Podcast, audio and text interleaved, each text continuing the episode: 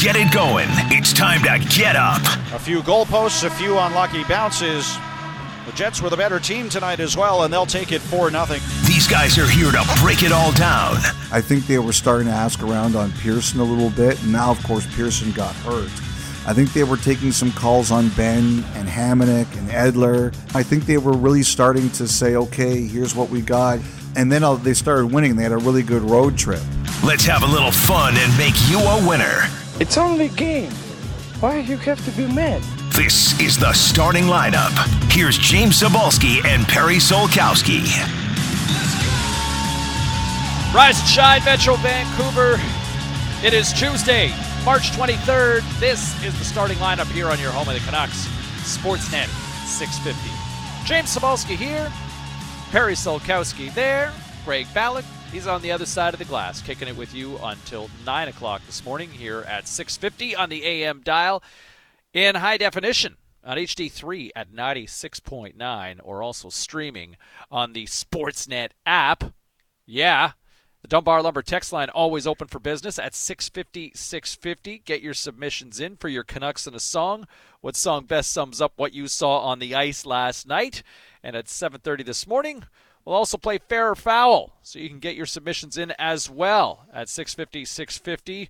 Give us your take, no matter how hot it is, and we'll weigh in whether it's fair or foul. Lots to get to over the course of the morning. Pair, I guess the encouraging thing after last night's Canucks loss is at least they didn't lose to a team that had lost twenty straight coming in. Well, if you want to deflect it and talk basketball, we can. I'm more encouraged by the fact that they've got one game and a week off. But, man, talk about limping across the finish line to their break. It just, uh, you know, I, I think a lot of people questioned what we witnessed, if it could be you know, sustainable. And the fact is, I, I thought they played pretty good hockey. We'll hear from Travis Green. They were okay for what they have. But when you've got a team that go, okay, if we play our best, will we win? No, they just don't have enough talent right now. Playing their best is not good enough to win a lot of hockey games right now. So, yeah, if you want to talk Raptors in Toronto, sure, we can. But man, it was it was difficult to watch that Bo Horvat injury, and now next man up, they're going, okay, who actually is our next man?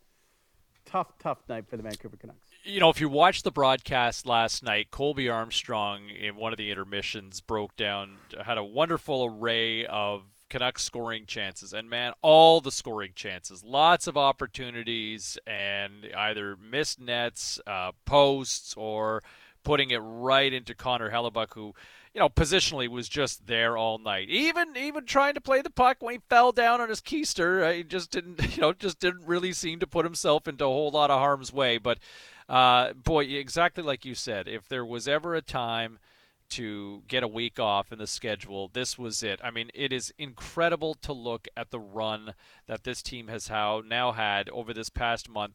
Never mind the wins, the injuries now.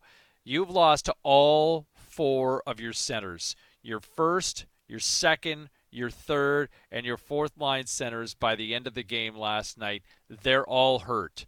Now, I think it looks like Jay Beagle's probably coming back sooner rather than later, and we don't know the severity of Bo Horvat. But last night, Pear, I think after the first twenty minutes of play, it kind of felt like, you know what? This is one of those nights that I'm not sure the Canucks are scoring. Just kind of had that feeling after the first twenty, and by the start of the third, well, you knew it was effectively over when you watched Bo Horvat hobbling off to the ice. And, man, when you see the opposition, you know, there's the Jets bench reaching their sticks out, trying to give yeah. Bo a little nudge on his on his A-double crooked letter to try to help get him to the bench. I mean, love the respect, first off, by the Jets, but you get a sense that that looks pretty serious, at least in the eyes of fellow teammates and colleagues, when a guy like that is struggling and you've got the opposition in the middle of a heated, tight contest that are trying to help the guy get off. Athletes know, right? They know. The players on the ice know automatically, and that's that's not a he's going to have to go walk in the in the hallway in front of the dressing room and he'll be able to, to wear it off. They know, and you're exactly right. You know, you, you can just tell maybe they heard the sound when the puck hit him. Could there be some kind of fracture? Who knows? But you, you make the, the point, James. They have those opportunities that Armstrong talks about, but you think about it. You know, Horlock, eh, okay, so he's a minor leaguer. Zach McEwen, I thought he's played well in the last week, but really most of his career has been in the minor leagues. You know, Vesey comes, I thought he played well, but Jake Virtanen's pushed into a top six role, Holglander into a top six role. Everybody's been pushed into spots where they are, and it's just, I mean, you can only deplete your lineup so much. And I looked at last night, you see Horvat go down, and maybe they get Beagle back, but they're decimated down the middle, playing maybe the best team down the middle in the North Division. And I thought, I wonder, I wonder if because now what we're going to see, whether Petey comes back and Miller, I think, would still play center because of what you're doing. I wonder if somehow this could be a get-out-of-jail-free card for Jim Benning going, you know what? Like, how can you actually judge this hockey team on, on two months, on a slow start that maybe they just weren't ready individually to play? Then they get some great goaltending, but, hey, that's the goalie they chose to keep.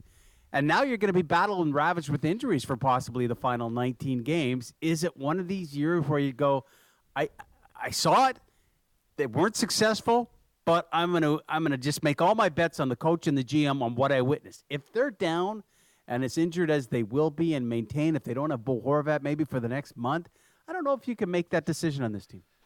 Oh, I don't know, man. I mean, you're suggesting that what happened here in a in a three-week to a four-week span might big picture or overshadow seven years of work.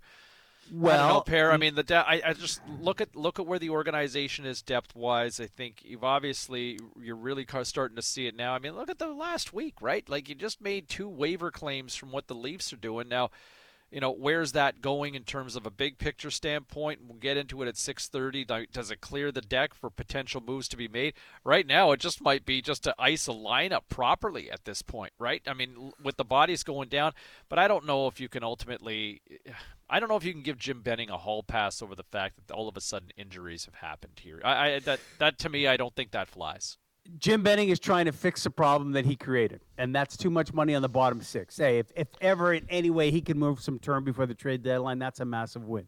But he's trying to shape his hockey team and go, you know what, Vesey at his number is a guy that helps. Travis Boyd at his number, that's how you build the bottom six. So he's trying to right a wrong, and he, you got to admit, yes, he's made the wrong. There's too much money on the back end. But I do think it's possible that they go, yeah, no, you've, you've, you've made some really moves that didn't work. But you might get a hall pass. We can't judge this hockey team in the final two months because they're so banged up.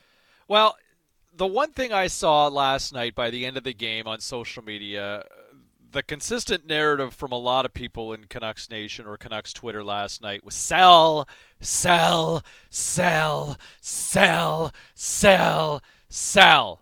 Which, you know what, which it's like this this team, it's not sustainable. If if Horvat and Pettersson are out long term, you know, Sutter's out for another stretch. Pearson, like, look at the bodies. Like, you know, you're now without a third, you know, you're now without half of your top six right now. Uh, by the end of last night's game, you're missing your third and fourth line centers. Like, there's no shortage of injuries here in the lineup for this team. But the idea of selling. Here's my one question, Pear. What do they have? What do the Canucks have that is appealing to other teams around the league that they'd like to cut bait on? Right? I mean, you know, you're talking about Beagle and Roussel and contracts along with Jake Virtanen right now. I mean, there's spare parts. At best for for teams that might look at the idea of winning a Stanley Cup, like, do you think that there's a market for a Jordie Benn out there? Like, Jordie Benn on an expiring contract, sure, okay, you know, ultimately, if nothing else, the Canucks get two million dollars of cap space back at the end of the season. But Jordie Benn's having a hard enough time playing twelve minutes a night. Like, how many teams out there that have their pro scouts assigned to go watch all these games around the league and say, you know what, Jordie Benn could really make a difference for us on the way to a Stanley Cup? Not happening. Well, but, uh, there's nothing to sell. Like, if you're looking at selling someone young and getting something back in return, uh, you know, Jake Virtanen's not that. Maybe Adam Gaudette has some interest somewhere else, but that's it. I mean, it, it's easy to say sell, sell. Someone else is on social media, time to play the kids. What kids? What, what kids do you have other than Olli Juolevi? You know, what kids are coming into play? Uh, you know, this this team is doesn't have much left, and they're adding to it with Travis Boyd, which was a nice pickup, but there's not a lot here. So to say sell, sure, you're listening, But uh, I don't. I would be shocked to see if the Canucks move anybody that's not going on being on an expiring contract anyways. You know, I, I think there'll be some people that would ask if Travis Hamonic wants to go anywhere. I, I think Jordie Benn might be valuable as a seventh or eighth defenseman on a really good team, but that's not changing anything for the Vancouver Canucks. You know, the only bright spot you can look at is you see Podkolzin's team won yesterday in overtime. Does he come in and prove and go, hey, here's a guy, if if Höglander can jump in, Podkolzin seems like ever since the World Junior Championships, he has just been the guy and will be a fit on an N H L team right away and help this team. But sell who? Like, who wants Antoine Roussel? Like, th- well, this is my take, this is my this is right? my point. But this is my point, right? That you, yeah. you you touch on Jordie Benn. So, like, if you're another general manager, based on what you've seen, would you give up a prospect or a pick no. to take Jordie Benn? Yeah, so why would you expect one of the thirty-one other general managers, or thirty right now, that are in that are in it? Why would you expect? Like, it's just, that to me is just not realistic right now. Now, what's interesting is the idea of playing the kids. So Cole Lin is sidelined right now with a fractured nose. Mm-hmm. Um, and they brought him north of the border to quarantine. Um, and I think to kind of get a look at doctors. So, I mean, fractured nose, but by the time, now, according to The Athletic, um, Lynn's quarantine is supposed to be up April second. Now, does he get some games in at the end of the season uh, where this is? I think we're both on the same page. With all these injuries right now, it doesn't feel like it's sustainable to try to stay in it at this point in time for the team. Well, they didn't lose any space because Calgary lost. Montreal didn't play. Kind of crunched the numbers. Here's how it would play out. Canucks will have nineteen games left. I'm, I'm chalking up a loss for them tomorrow. Mm. Uh, they would have to play at that, win two out of every three, and they would need the Montreal Canadiens. I know you thought maybe it's the Oilers they're catching. I don't think they're catching the Edmonton Oilers. I think it's the Habs if they're supposed to catch anybody. And Montreal would have to play at a five hundred pace. Now, playing five hundred in the North Division is, is you know, it's it's not the easiest thing to do. Uh, as we see by the Canucks. But that's where they're at. And if you're going to get there without Bo Horvat, if you're going to get there, you know, with Petey and Miller broken up because you're going to need both of them, I mean, that just seems like a, a tough, tough task. It's not over. They need this break. But, boy, they, when they come back next Wednesday, they, they've got to win hockey games, and it just seems like it's they're patching everything up. I love how they competed yesterday, but injuries have caught up to these guys right now. It's crazy what they're doing down the middle. Let's hear from J T Miller on uh, where things kind of sat from a health standpoint on this team. And, you know, as J T Miller kind of alluded to, no time to cry. Next man up. Well, the challenge is we need guys to step up to the plate. I mean, this is an opportunity. As much as it sucks to lose pretty much all of our centers at, at this point, um, you know, this stuff happens. Guys are going to get an opportunity. We need guys to step up because this is the hard part of the season. Um, like I said, we just need to literally challenge ourselves to be, we need to be the best version of ourselves right now, the guys that are going to fill in these roles, and guys are going to get more ice time. And it's just got to be, you know, you got we have to play very desperate hockey right now. And like I said, whoever's called on to fill in, we got to, we got to be good because stuff like this happens. It's a question of who ultimately steps in. Here's what I can tell you, Per. Um, we talked about, you know, what the Canucks can do at the deadline, whether they sell and can they move some assets. Here's what I've been hearing uh, over the last twenty-four hours. And I'm told the Canucks and the Panthers are said to be talking. And it could be for a potential fit for Jake Virtanen. And one of the names that the Canucks are looking at is defenseman Markus Nutivaara, who has kind of fallen out of favor in the Panthers organization here. So Nutivaara, a seventh-round pick uh, out of Columbus back in twenty fifteen. He's twenty-six years old right now. He's a bottom-pairing defenseman who carries an A A V of two point seven million dollars. What's interesting, though, is Nutivaara's actual dollars for next season, three point three million dollars. All right, he's an unrestricted free agent in the summer of twenty-two. Coincidentally, whose contract is three point four million dollars in actual dollars next season? Jake Virtanen. So Nutivaara has only played a handful of games this season with the Panthers. He's actually been replaced. He's over, uh, overtaken by former Vancouver Canucks pick Gustav Forsling. Uh, Forsling. But there's a possible situation and scenario, a fresh start for two guys who've kind of gone off cliffs in their respective organizations. But that's what I'm hearing. Jake Virtanen possibly to the Florida Panthers in exchange for one of the Panthers' depth defensemen. And when you look at the contracts, defenseman Markus Nutivaara seems to be the guy that could be the best fit financially. Well, I think essentially what you would be doing is a guy who could be a bottom six guy, although, you know, a left-handed shot, finished defenseman, you would hope that Olli Juolevi could be in that role. But, you know, where's Jake Virtanen next year? If Podkolzin comes in and has some jump, if they look to add yet someone else on the wing with some money because you don't want to spend it in your bottom six because you'll get rid of some of it with Sutter's, Jake Virtanen moves down to a fourth-line role. Right, essentially. I mean, he's had an opportunity here, hasn't done anything special. You know, you see him make the, the end-to-end rush yesterday. You go, well, like, why can't you see that a little more regularly? It just doesn't happen.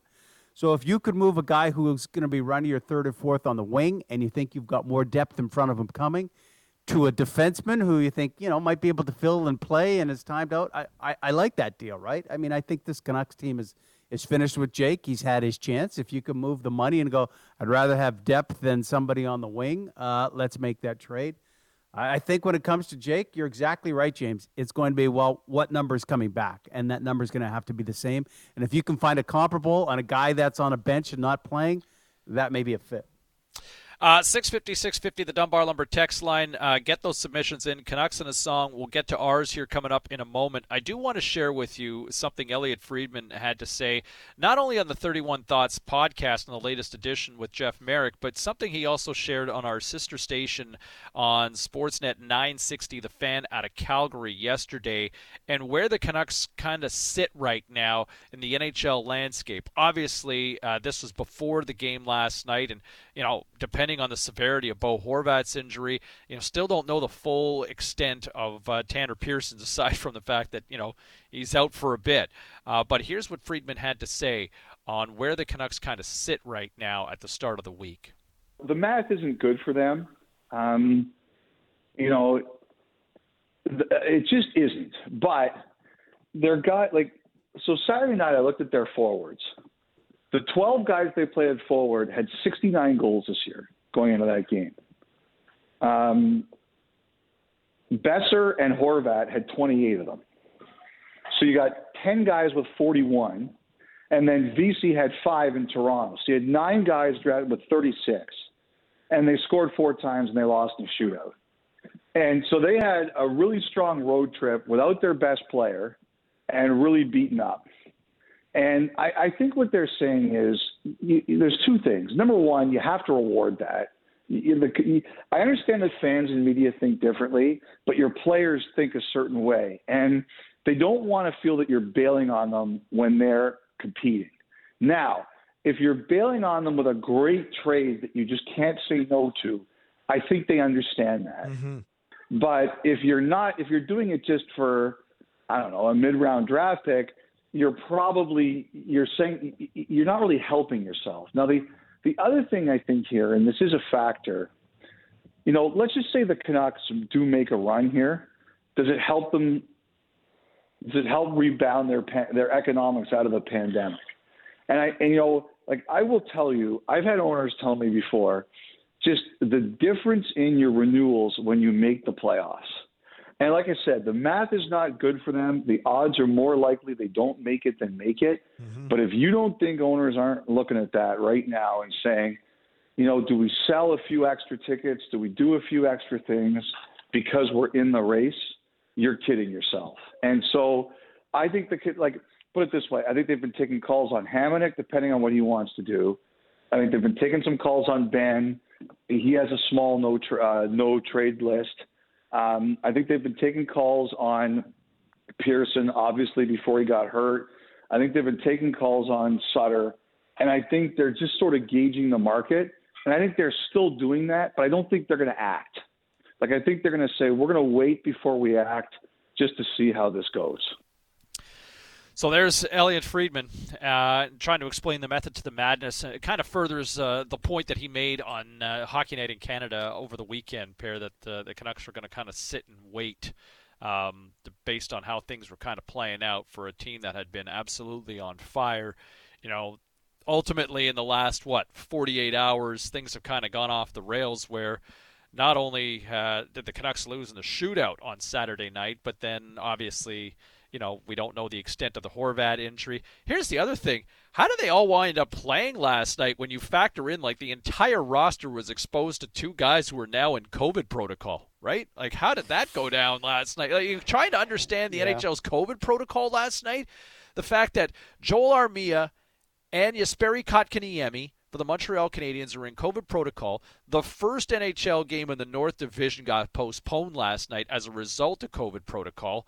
But, like, the entire Canucks lineup last night was on the ice in Montreal less than forty-eight hours prior. They all got tested, according to Ian McIntyre, yesterday at the rink.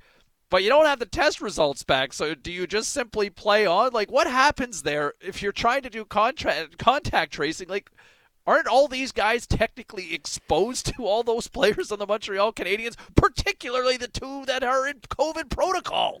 Yeah, no, you, you question how that came down and the timing of it all, and the reports that maybe they won't practice this morning. I want to get back to Elliot because I disagree with something.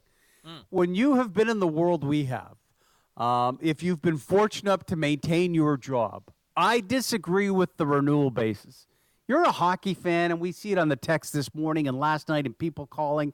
I mean, people care so much about this Canucks team. That's that's the great and the, the negative in Vancouver, the passion for it. I don't I don't think what you're watching now is keeping you away from going next year. If you've got the financial uh, wherewithal to go to games, you are missing your game like never before. You can't wait to get into that building in October and cheer.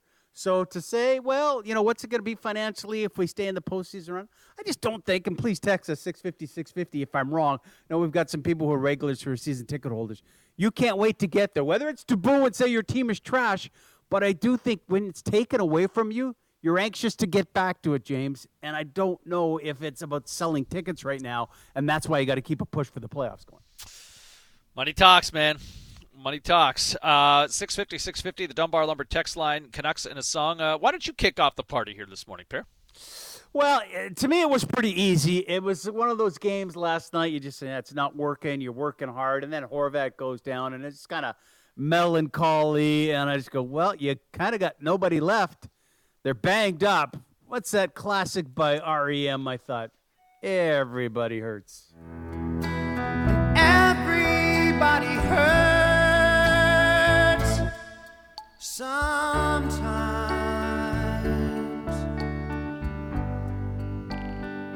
Sometimes everything is wrong. Listen, everything's wrong. You're not kidding. Everybody hurts. That's what's going on. Bring on Wednesday night. I've already got it in the loss column. Let these guys get some rest and see if they can get healthy. Uh, what do you got? Petey, Bo, Beagle, Sutter, Pearson. Yeah, everybody does hurt. Uh, here's my song this morning. And uh, you know what? You look at the setback last night. They've got one more game before a week off here. And, man, it, what you talk about a perfect time. But when you look, depending on the severity of these injuries, pair – I'm going with one of the best live acts on the planet. You know, if we ever get fans back in arenas and stadiums and stands once again and you haven't seen these guys live yet, I highly recommend going to check out Muse. But my Canucks in a song is Time is Running Out.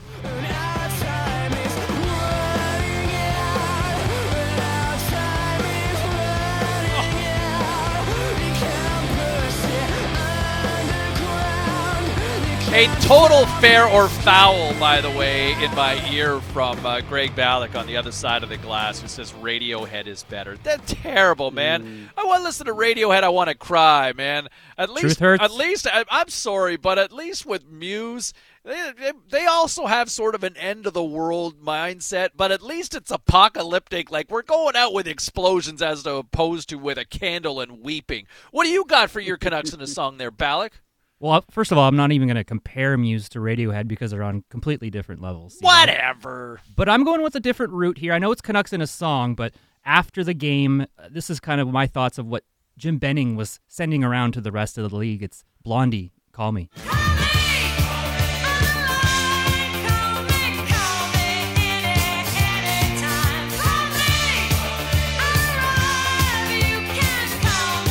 Open up those phone lines. It's trade season. Uh, I've got to gently use Jordie Benn. Yeah. Well, that's exactly it. Hey, Jim, how are you? Good. What do you want? Someone's trading. Uh, we'll get into some of these texts uh, on the other side. Someone's trading Quinn Hughes. We've gone off the rails here. Oh, my God. All yeah. right. Where are we going? Uh, hey, let's get to a couple of uh, other real quick. Uh, Tommy in East Van. East Van Tommy's got this submission. His Canucks in a song. He's going with a little April Wine.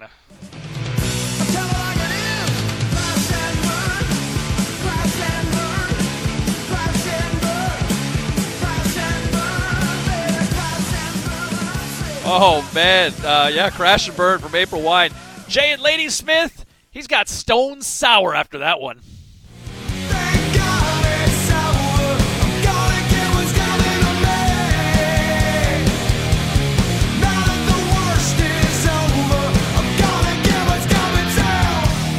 Yeah, staying tough is positive. That's from Jay and Lady Smith. Keep them rolling in at six fifty, six fifty. A lot of other texts coming in as well. twenty-five minutes after six o'clock here on this Tuesday morning. He's Perry Solkowski. I'm James Cebulski. In a moment, the Canucks version of Virage Sale. There's some positives to it. We'll get to that. Plus, man, the Flames with the ultimate oh. display of poor sportsmanship. We'll get to that next right here on your home of the Canucks, Sportsnet six fifty. Rasmus Anderson, he's going to take the puck away.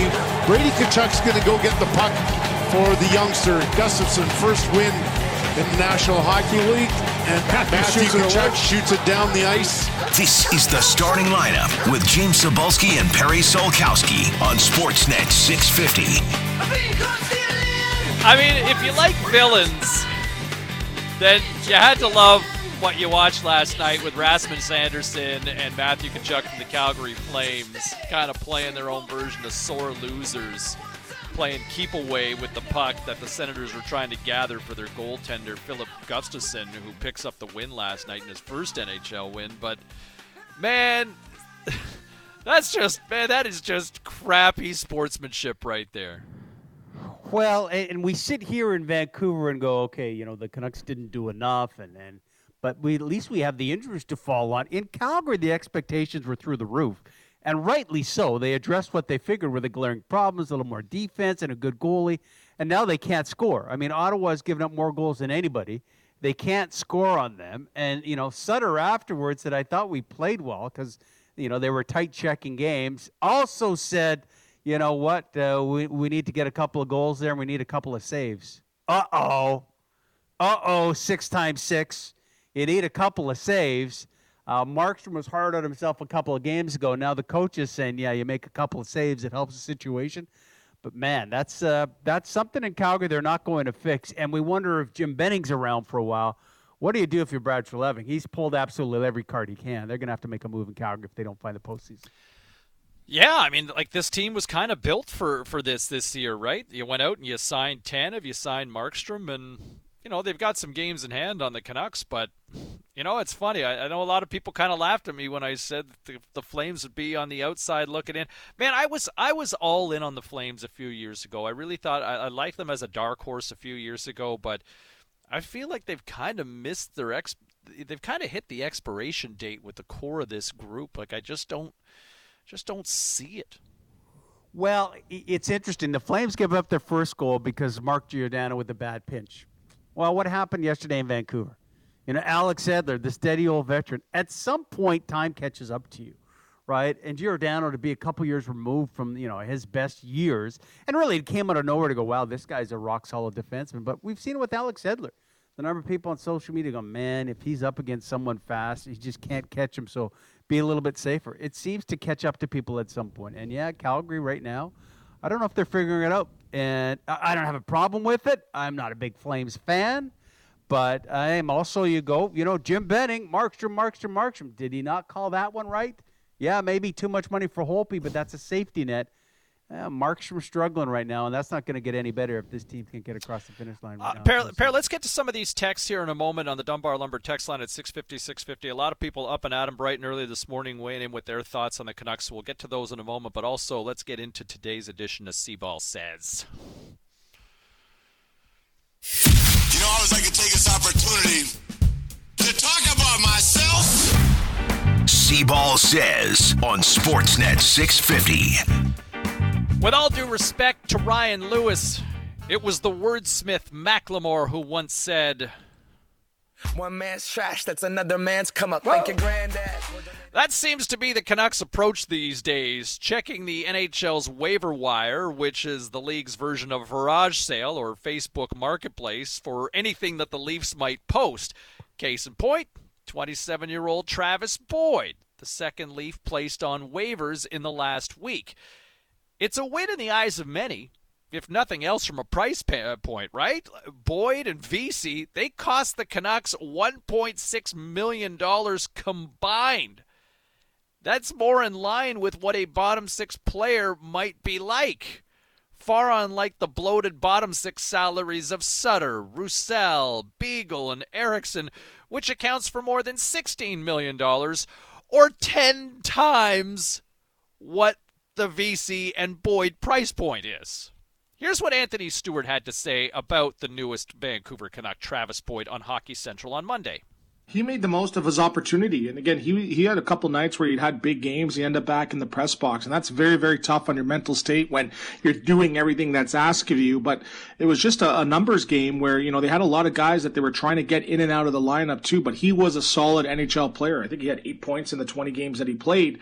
Uh, so again, he needs an opportunity. He's going to get the most of it uh, in Vancouver. Vancouver's going through some injury problems right now with Pettersson and Pearson on the shelf. So uh, it's always good to see guys that made the most of their opportunity get another opportunity uh, elsewhere. So I think he can be a solid bottom six guy. He's, you know, he can skate, he can finish checks, and he's got a little bit of a scoring touch.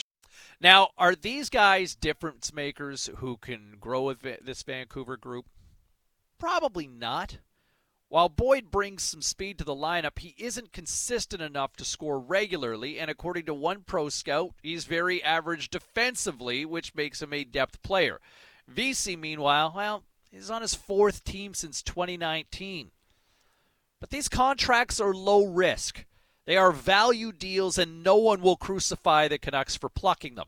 They provide depth for his squad that is already minus, what, now half of their top six, and as of last night, they are now missing their first, second, third, and fourth line centers. All of their centers are gone right now. They need bodies. But as Thomas Drance of The Athletic also pointed out on social media in the last twenty-four hours, the move also suggests a team looking to clear the deck for deals before the N H L's trade deadline in less than three weeks. Now, whether there's much of an appetite or market for Hamonic, Sutter, Benn, or even an injured Pearson, that all remains to be seen. But at least it does provide some flexibility. And for an organization that hasn't had much of that lately, consider these depth moves a win, no matter how small they are. That's this morning's Seaball Says.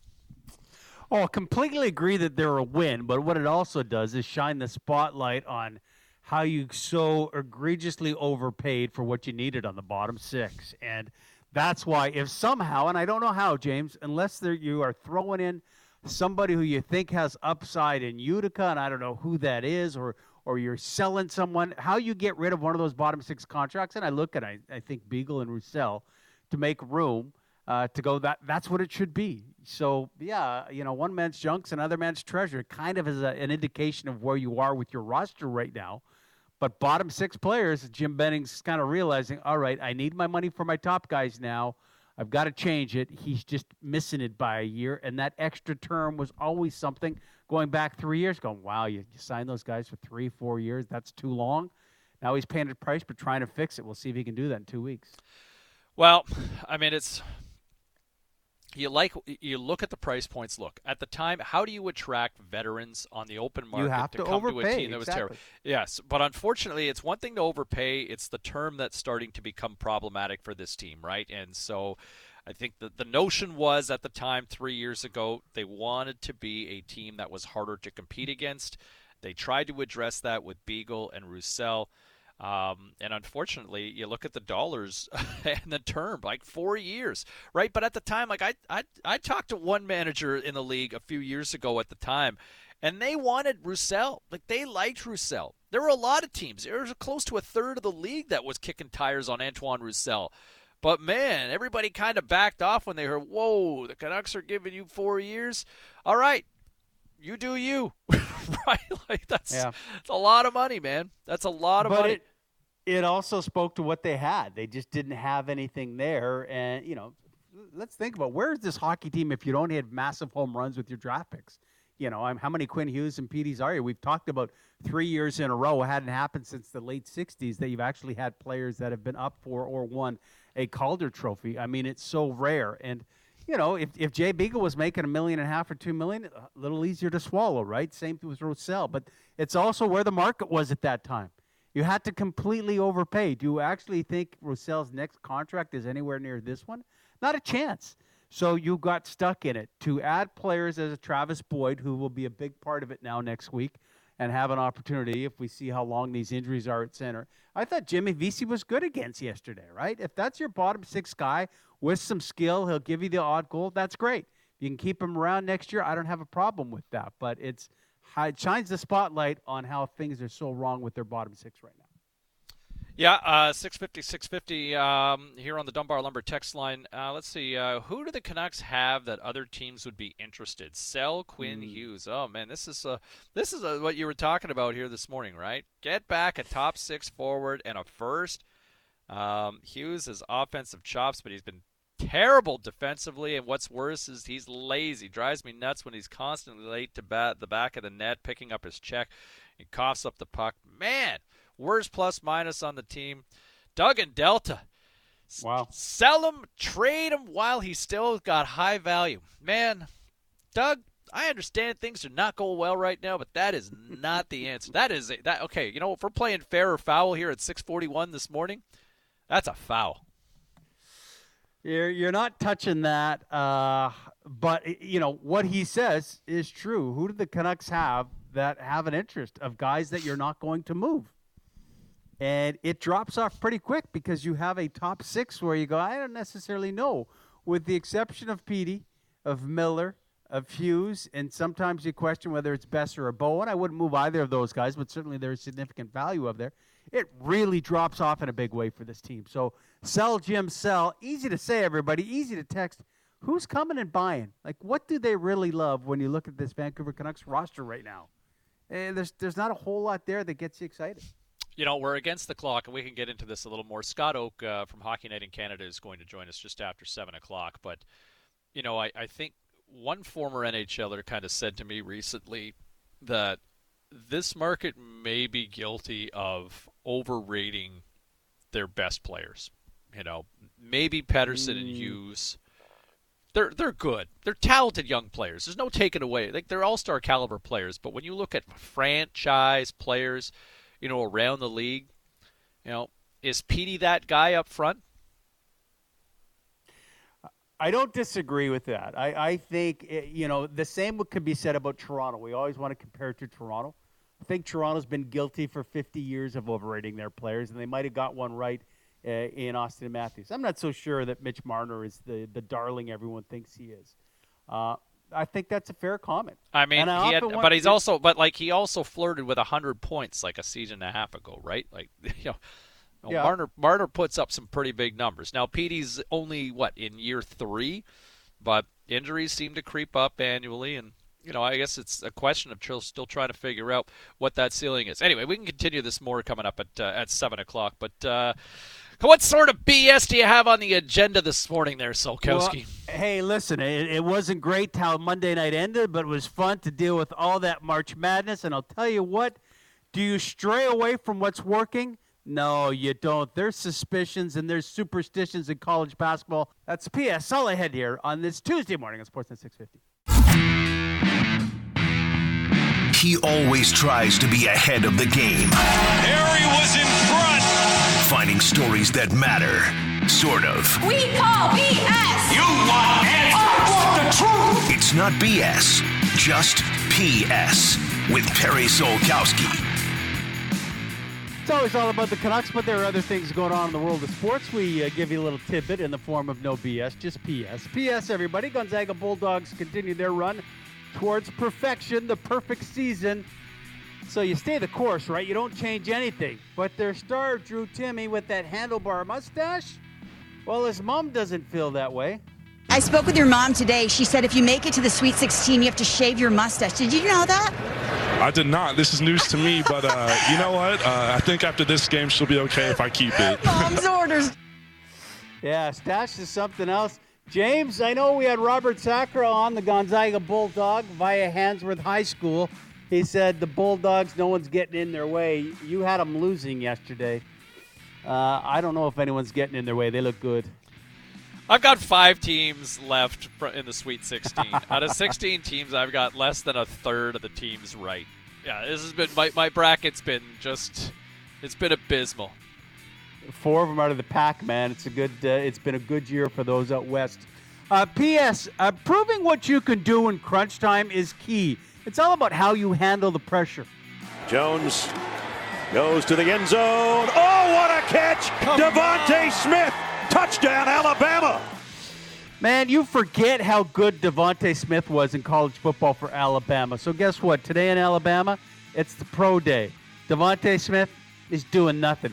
He said he will jump on a scale after yesterday telling all the pro teams, I weigh one hundred seventy pounds. I'll prove it. I'll jump on the scale for you, but that's all I'm doing. He's going to be a late top ten guy, but I like DeVonta Smith and the swagger going, what do I need to prove to you? Did you not watch the tape? I mean, he had a, like, what an incredible first half in the national championship, but then got hurt, right? Yeah. He was unstoppable. So the fact is, do you trust a guy who's going to weigh one hundred seventy pounds? Someone will, and he'll make it. Well, I, I mean, I believe, I, you know, as much as you love DeVonta Smith and his swag for that, I mean, haven't you been critical about Petey's weight? Yeah, uh, a different type of sport. You know, DeVonta Smith, you got to hit him to catch him. Petey, you can catch and hit. Yeah, you need to get a little bit bigger. He may. But no, DeVonta Smith's going to be a superstar in the N F L. Hey, P S, I hate to bring it down, but there was tragedy in the waters yesterday.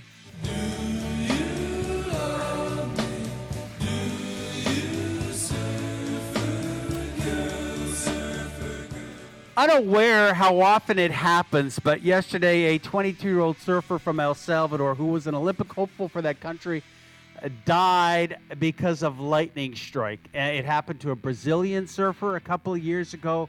Uh, Catherine Hernandez heading out of the water at five o'clock for her regular practice session and kind of rolled the dice, hit by lightning. They tried to revive her, not the case. She was a superstar in El Salvador, her brother the president. Just a fear factor, people, man. When it's nasty outside, take some shelter no matter where you are. Not touching it. P S. No. P S. If you added a pound or two during COVID, and who hasn't, well, the Americans, they're saying, at least one company, what's one or two more pounds? So you like donuts, eh? Uh-huh. Well, have all the donuts in the world! So that kind of is the mantra of Krispy Kreme for the next year. The chain announced yesterday in the States, all you have to do is present your vaccination card that you have taken your shots, and you can get a free donut. And you can do it every day till the end of the calendar year. Get vaccinated, get a donut, keep your COVID weight on, thanks to Krispy Kreme. Wait, if you get vaccinated, you get yes. a free donut? Every day for the rest every of the day. year? Every day. Every day. There's no, hey, Bob, you were here yesterday. No, I know, but your, Who's paying? your policies... Are, are, are, they're, they're going to, you know, Krispy Kreme, no pun intended here, they're going to eat the profits, essentially? Like, or is this a federal yeah. government bailout here in America? Like, how is this being funded? Considering how quickly and how well the Americans have actually come up with the vaccine, considering how Americans love to eat and love to eat their junk food, in which I would classify Krispy Kreme, I don't know from a percentage standpoint how they win. Now, I was looking through because I'm like you going, get one free as long as you buy a dozen. No, it kind of, I'm going, okay, you're telling me I can just roll in and get a donut? Hey, it's a family of six, and here's our six vaccination cards. Excellent. And here's, I don't know how they win, but that's the facts. That's not B S, everybody. That's P S on this Tuesday morning.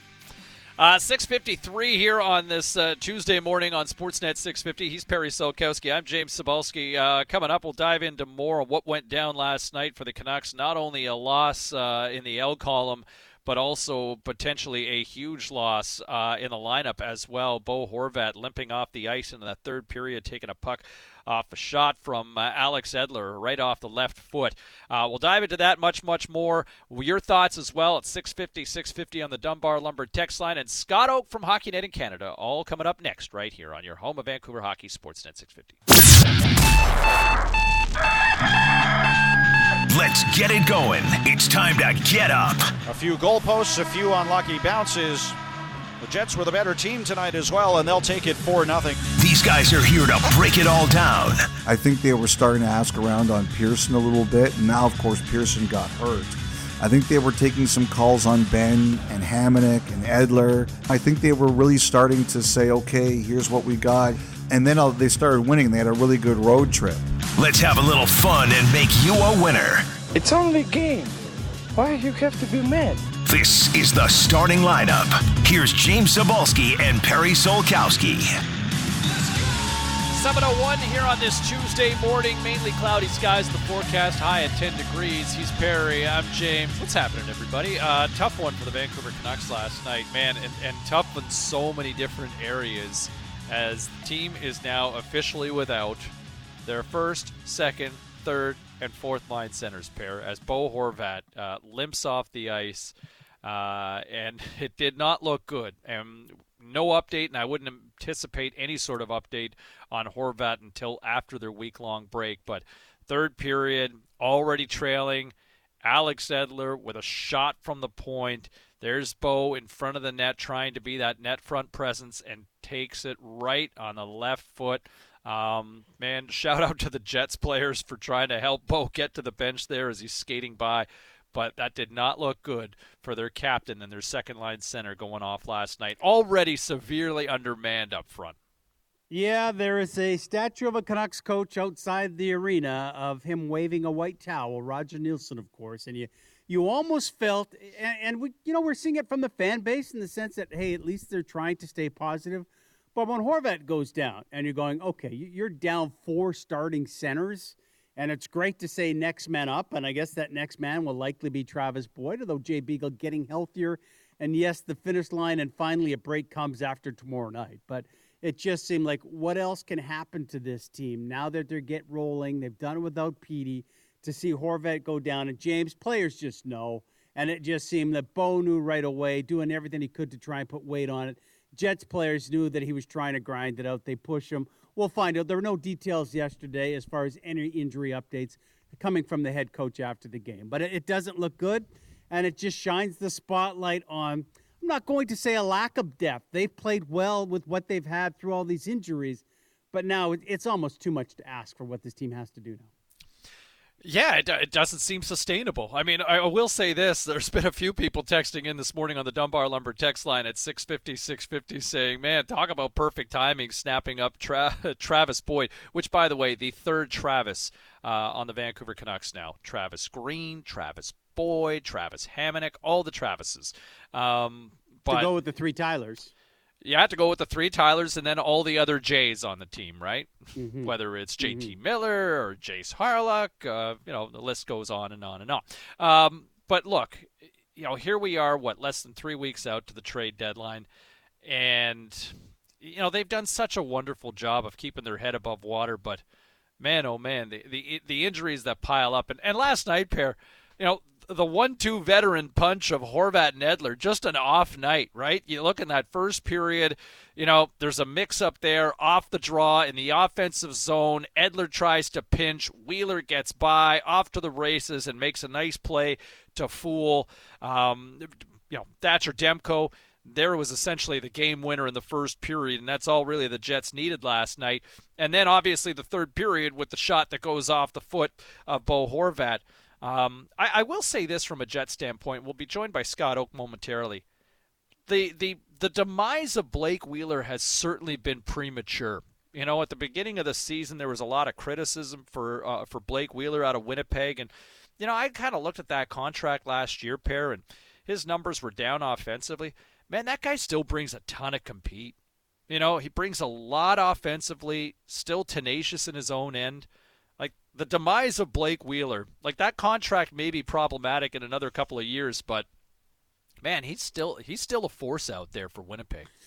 I, I like that hockey team, and you know they hadn't lost two in a row until they came here to Vancouver, and they weren't really panicking, but they're just so deep, and you know they haven't been that team. When have we talked about how sexy the Jets are and they're unbeatable? We've had that with the Oilers, we've gotten that with Toronto, we've talked about that with Montreal, and there's just Winnipeg. just consistently hanging around in Winnipeg. You're never going to get a whole bunch of respect, but there was such expectations on this team two, three years ago. They have the Scheifele injury, I think, essentially in the first minute or two of the bubble in the summertime, and now they're getting back together. And, uh, you know, that's a hockey team that is built to go on a little bit of a run, and and they really haven't. They just have been super consistent. And I know you you thought maybe they're not the team. I think they're a team that's going to push for the top spot uh, before they're done, and it's just consistency. And they did nothing special yesterday, but they were just all good, and they get it from four lines. All I know is your handsome co-host had them in the North Division playoffs uh, when we were picking teams. And not a lot of people, man, I feel like a lot of people slept on the Jets uh, going into this season. Let's bring in Scott Oake from Hockey Night in Canada, the unofficial mayor of Winnipeg here, uh, who joined us here. Scott, good morning, sir. Yeah, you know, I... I don't really want to run, but I may have to. obviously, obviously. I mean, hey, look, if Thomas Steen can get in as a counselor a few years ago, I mean, I feel like you're a shoo-in for politics here yeah. in Winnipeg. Uh, Thomas Steen always said that was the most fun he's ever had in his life. And really? He did a, did a not, not a bad job. Unfortunately, lost in the last election. So. Hmm. Well, Scott, you know, you might have just heard that conversation. Winnipeg Jets are never the sexy, oh, the Oilers, the Leafs, the Habs. Then there's Winnipeg. There's a consistency to this hockey team that must have the faithful in that city think, you know, just maybe, because there's not a lot of holes with this team right now. Do you see it that way? I do. Um, I agree with you in that the Jets were probably not a popular pick of a lot of experts to uh, be in contention to win the North, uh, and that's where they are now. Uh, they're, they're a very deep team, certainly at forward. Uh, but uh, with Connor Hellebuyck playing, you know, Vezina-type hockey, they've always got a chance, and that's uh, been the key to their success this season. It's been duly noted that they're uh, still in the habit of giving up a lot of high danger, danger chances more than the other team and then relying on Hellebuyck to win. But I um, I go back to what Kelly Rudy has always said. You don't have to apologize for having a good goaltender, and the Jets needn't do that in the case of Hellebuyck. That's, I mean, that was on display. It's funny. You talk about the high danger scoring chances. Like, they, I don't know if it's just to keep themselves engaged in the game or what, but they, they seem to control the game at various points. And then all of a sudden it's just this, whoa, here, here we go. And it's, it's just an ongoing trend. Like, does this speak to maybe the one question mark everybody talks about the Jets is, is their blue line, but I don't know if it's as bad as, as some people have tried to make it out to be. People predicted disaster, doom and disaster. Yeah. Uh, when at the start of last season, they lost, what, four guys off their blue line, and uh, the situation was really, uh, in the in the minds of a lot of people, it was critical when Dustin Byfuglien uh, declared on the eve of uh, the season opener that he, he didn't want to play. He couldn't play because of that controversial injury, and, uh, you know, we all know where that led. But then the trade for Neil Pionk uh, from the Rangers uh, in exchange for Jacob Trouba, Uh, a lot of people thought, well, that's a disaster as well because we're not getting back equal value. But Pionk has certainly proven that that trade has worked in the favor of the Jets, given uh, the struggles of the Rangers and Trouba uh, in New York and how well he's played uh, for the Jets. So uh, the short answer to the question is the Jets' blue line is, I think, at times sorely underrated. But that said, there uh, there still is a, a notion that uh, Kevin Cheveldayoff might try to execute a trade for a stalwart blue liner either before or at the deadline. Scott Oake joining us from Hockey Night in Canada on the starting lineup. Perry Solkowski, James Cebulski. Scott, obviously this year has changed a lot for commentators and not much travel. You've spent an awful lot of time in Vancouver over the years and gotten to know this hockey team. What's your take from Manitoba as to what's happened on the West Coast? Well, first of all, I, uh, you know, I, unlike every other commentator, most commentators uh, in our business are trying not to travel, so I'm not spending any time anywhere other than Winnipeg mm-hmm. right now. Uh, so, you know, my view is certainly from afar. Uh, but, you know, the, the Canucks, I thought, in the last month uh, were magnificent. Uh, you know, an eight two uh, and one run in March, largely because of Bubble Demko. Uh, you know, he got back to playing out of his mind the way that he did in the bubble in Edmonton. Um, but I think everybody agrees that's not Uh, sustainable, uh, not a not a long-range winning formula, and you know, complicate it now by injuries with uh, with uh, Pettersson out. Who knows when he's going to be back? Uh, and, and if the news today on Bo Horvat is not good, it's very difficult to imagine that the Canucks can uh, can stay in the playoff race. Are are you surprised? I mean, you, you've kind of had a chance to really watch Connor Hellebuyck uh, evolve the way he has over the last few years in Winnipeg. Do, do you see at all a, a, a similar pattern with what Thatcher Demko's been kind of doing since, well, the rise of Bubble Demko last summer and now to what he's kind of been doing for the last, what, six weeks here? Yeah, well, they're similar situations. We've referred to the high danger chances that a lot of people dine out on when they uh, describe, you know, how the Jets are winning, largely because of Connor Hellebuyck on a lot of nights. And, uh, yeah, that's, uh, I think, accurately uh, a description of how the Canucks got through the month of March uh, with uh, and with a winning record. It was, what, seven one and one, I think, heading into last night's game against the Jets, eight two and one overall in March. So, um Again, uh, fire wagon hockey. Hope your goaltender can can rescue you, and that certainly was the key to the success of uh, of the of the Canucks for this month. Uh, what's the surprise for you in this North Division? Is is it is it the, the lack of success maybe that the Calgary Flames have had after what Treliving did? Yeah, the Flames are a bit of a puzzle, um, but really when you think about about it, not uh, not a great deal of surprises. I mean, everybody thought the Leafs were poised to do well, and they have been, despite the fact they haven't had a great month in March, but they're still in first place. Um, the Oilers and the commitment to defense by McDavid and Draisaitl, I suppose, uh, shouldn't really be a surprise, but that's been um, the key to their success and the reason that they're contending for first place. Um, I think everybody expected Ottawa to struggle as they have. Uh, you know, Montreal still in the playoff race. So essentially, I think the uh, the North Division has unfolded the way that a lot of people thought it would, with, you're right, Perry, the possible exception of the struggle of the Calgary Flames, who are going to be hard-pressed now to stay in the playoff race, it seems. You, uh, you know, before I want to kind of get back to your situation in a moment here, but the buzz around Toronto right now with the Leafs, and here we are less than three weeks away from the deadline, Scott, is do they consider going out and making a move on a goaltender and cut bait on Freddie where, you know, the sense is, you know what, it's Jack Campbell's time to shine now. Like, this is his mm-hmm. opportunity. Like, how do you how do you see the Leafs approaching this goaltending scenario? I, I can't imagine them making a move for another goalie and trying to cut bait on Anderson here, but how do you forecast stuff? I don't I don't see it either, uh, James. I mean, um, yeah. Jack Campbell is the shiny new toy in Toronto right now, and uh, people have been predicting the demise of Freddie Anderson for a while, but trades are so difficult now. I don't know what it's going to be like at the deadline or even heading uh, into it because or up to it because, you know, there have been six trades, I think, in all of the N H L this season. Uh, the quarantine and the flat cap um, make trades extraordinarily hard. I mean, the Jets got uh, Pierre-Luc Dubois from Columbus, but it was three weeks before he could play for them, and he and he was in less than one hundred percent shape when he finally did, and injured himself in the third game back, I think. Um, so a lot of G Ms are going to be very wary over making trades, and uh, what goaltender could the Leafs acquire from the North Division that could help them? Because uh, that's the only way they'd get a goaltender who wouldn't have to quarantine. So um, I, I don't uh, I don't see it happening. Last night was the first time we had a game in Canada postponed. Um, are you surprised that the, it has been the success so far in the N H L that it has, especially up north? Not the same, not the same in the States with Dallas and Nashville with their issues, that we've got this far without having to see a game like last night with the Habs and the Oilers canceled? Uh, there was a time in February, I think it was early February, when it looked like the league might even have to take a pause with so many games postponed and mm-hmm. so many players on the COVID protocol list in the U S Um, but they they were able to avoid that. Meanwhile, in Canada, uh, games proceeded uh, as scheduled. Uh, minimal players, I, I think um, one or two here and there on the COVID list, COVID protocol list.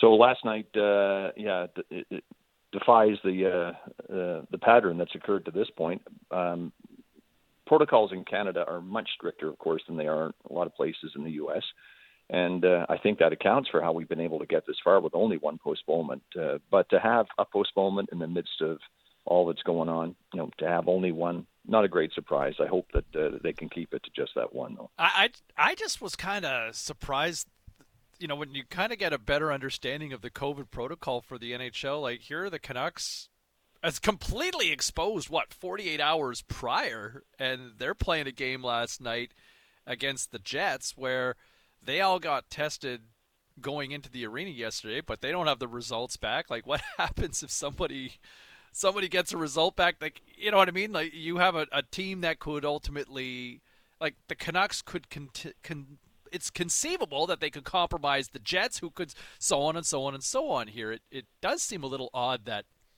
uh, even the Canucks game was able to get off because they didn't have any results last night. Well, is that the case, though? They must have had uh, scientific reason to conti- to not postpone the game. I know in the East, of course, they they had two players what go on the protocol list, uh, but not enough time to do contact tracing.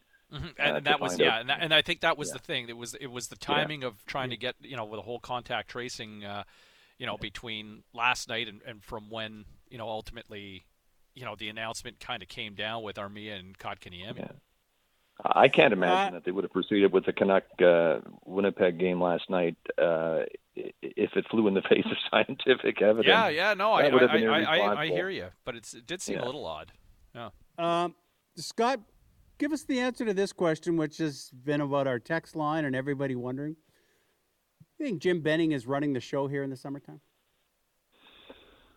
Uh, I don't know, honestly. I mean, you know, the...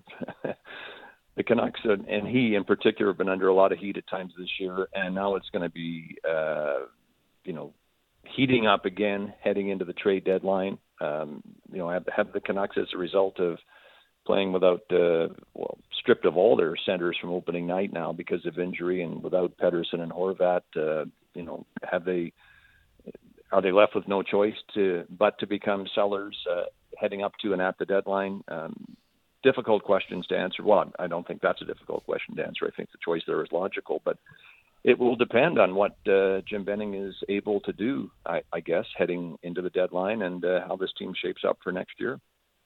That's a very blasé uh, answer, I well, know, but, uh, but it's just but a difficult right. situation to read. No, and it is, and, and you wonder how much you put into this shortened season where you really didn't have control over how hard your players were training. They were so bad for the first two months of the season, dig that hole, but then they've been so good for the last five or six weeks. And now I, I just think, is it fair to assess them as injured as they can be? And maybe Jim Benning gets a get out of jail free card because it's tough to say, uh, all right, I mean, how do we judge this? I mean, it's your hesitation to answer is, I think, what a lot of people are feeling. Is it is yeah. it a fait accompli? He's done, or does he stick around? Well, as Elliot reported, uh, on the weekend on Hockey Night in Canada, it looked like the Canucks were ready to, you know, not stand pat, but take a pause and not be too active heading up to the deadline because they're, they played so well. Uh, but um, surely they have reason to reconsider that after uh, Bo Horvat's injury last night, if it turns out to be long-term, and, uh, you know, how they've just been decimated by injuries in the last couple of weeks. Uh, Scott Oake here on Sportsnet six fifty. You know, you you look at what you've done over the years, and, you know, I've always really admired the way that you can connect with athletes, you know, especially in the moment after a game, and how you've kind of taken after hours over the years and, and made it your own. You think of all those interviews with you and Louis DeBrusque over the years, kind of, and, and really kind of disarming those athletes and those hockey personalities. And, and obviously it's so much different, like you said, doing doing things in a virtual world. Have you found it hard to try to get that connection, you know, when you're basically just talking to someone from a from a headset to a microphone, where, you know, you don't have that physical interaction where you can kind of read off somebody's body language? Well, I wouldn't say it's hard. I would say it's impossible. That's the best way to describe it.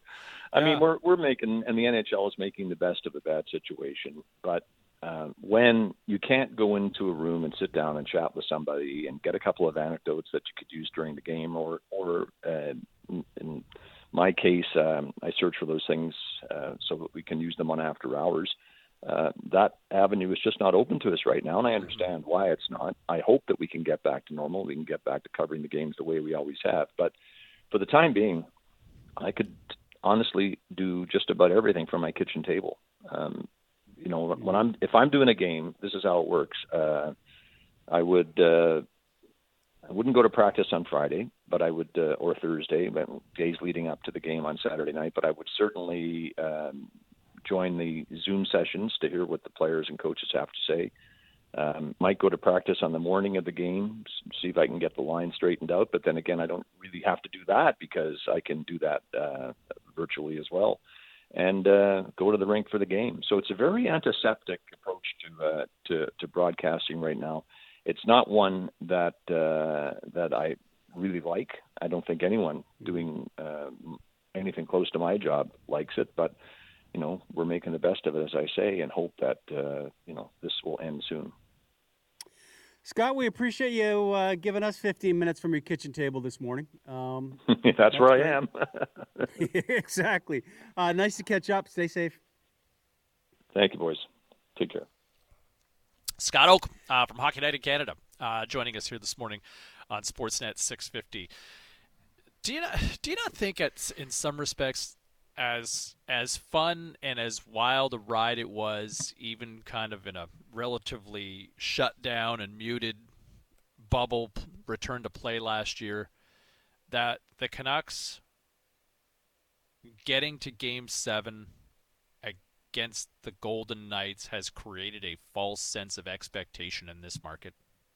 For sure it has. I mean, let's go back. Yeah. I don't I don't remember a lot of dates, but I remember that November ninth interview with Chris Higgins, part of the Canucks organization, that said, well, we're, we're going to see if we were a fraud or not.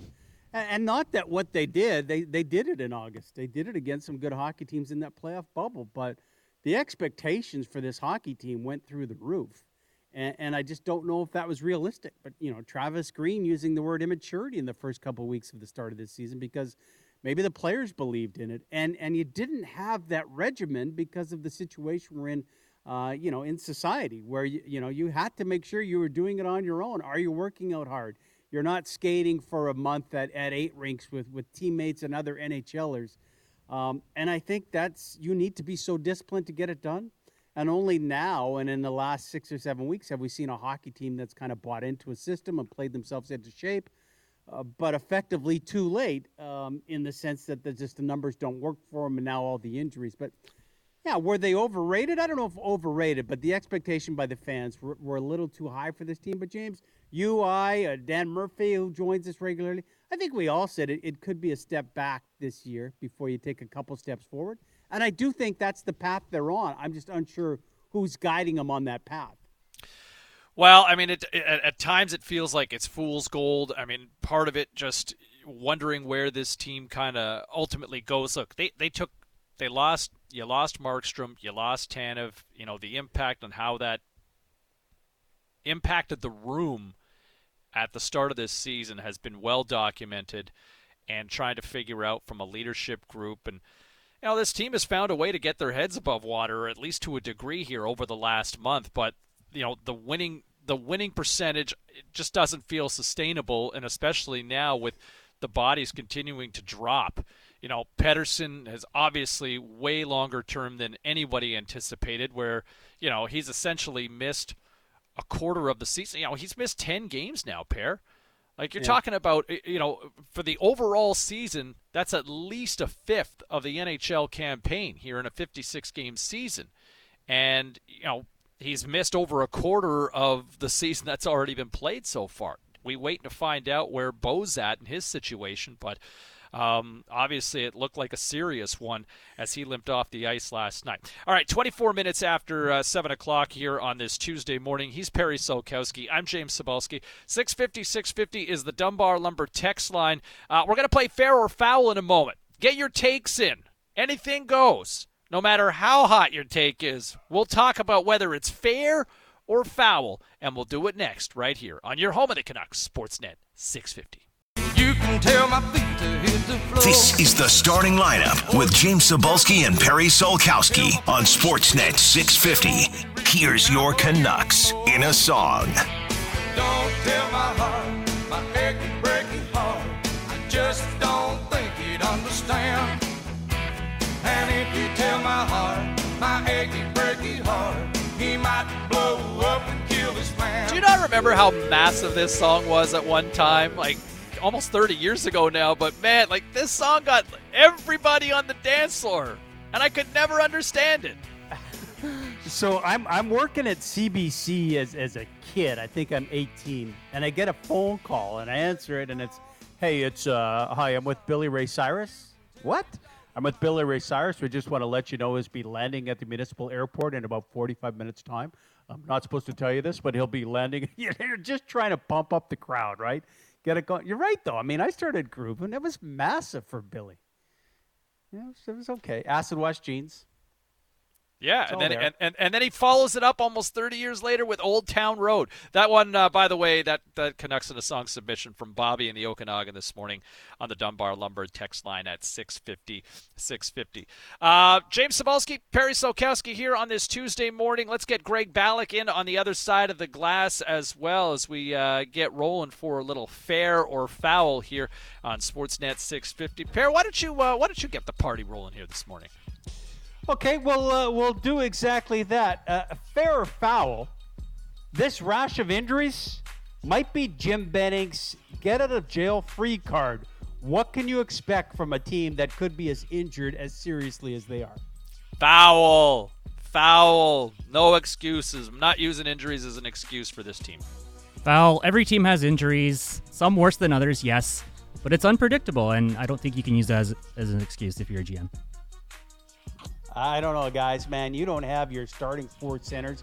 You're plugging holes with guys you're bringing off the waiver wire. Yeah, in part, he built it, but you, you wonder if he might get a free pass because of what's going on over the next month. What do you got, James? Fair or foul, the Sabres will match the Houston Rockets' twenty-game losing streak that came to an end last night. What are they at now? What, thirteen are they? fourteen. fourteen. Um... That's foul. That's foul. At some point, they'll win. I mean, if you're a pro hockey player, you're at some point something's falling your way. And Buffalo's terrible. Houston's terrible, but they got it after Toronto. I, I think that's foul. Sabres will win one. You know what? I'm going to say fair mm-hmm. because this is a terrible situation for Buffalo. I don't know if you guys saw the highlights. Carter Hutton had a t- like an awful leg injury. It was twisted backwards. He's not coming back for a while.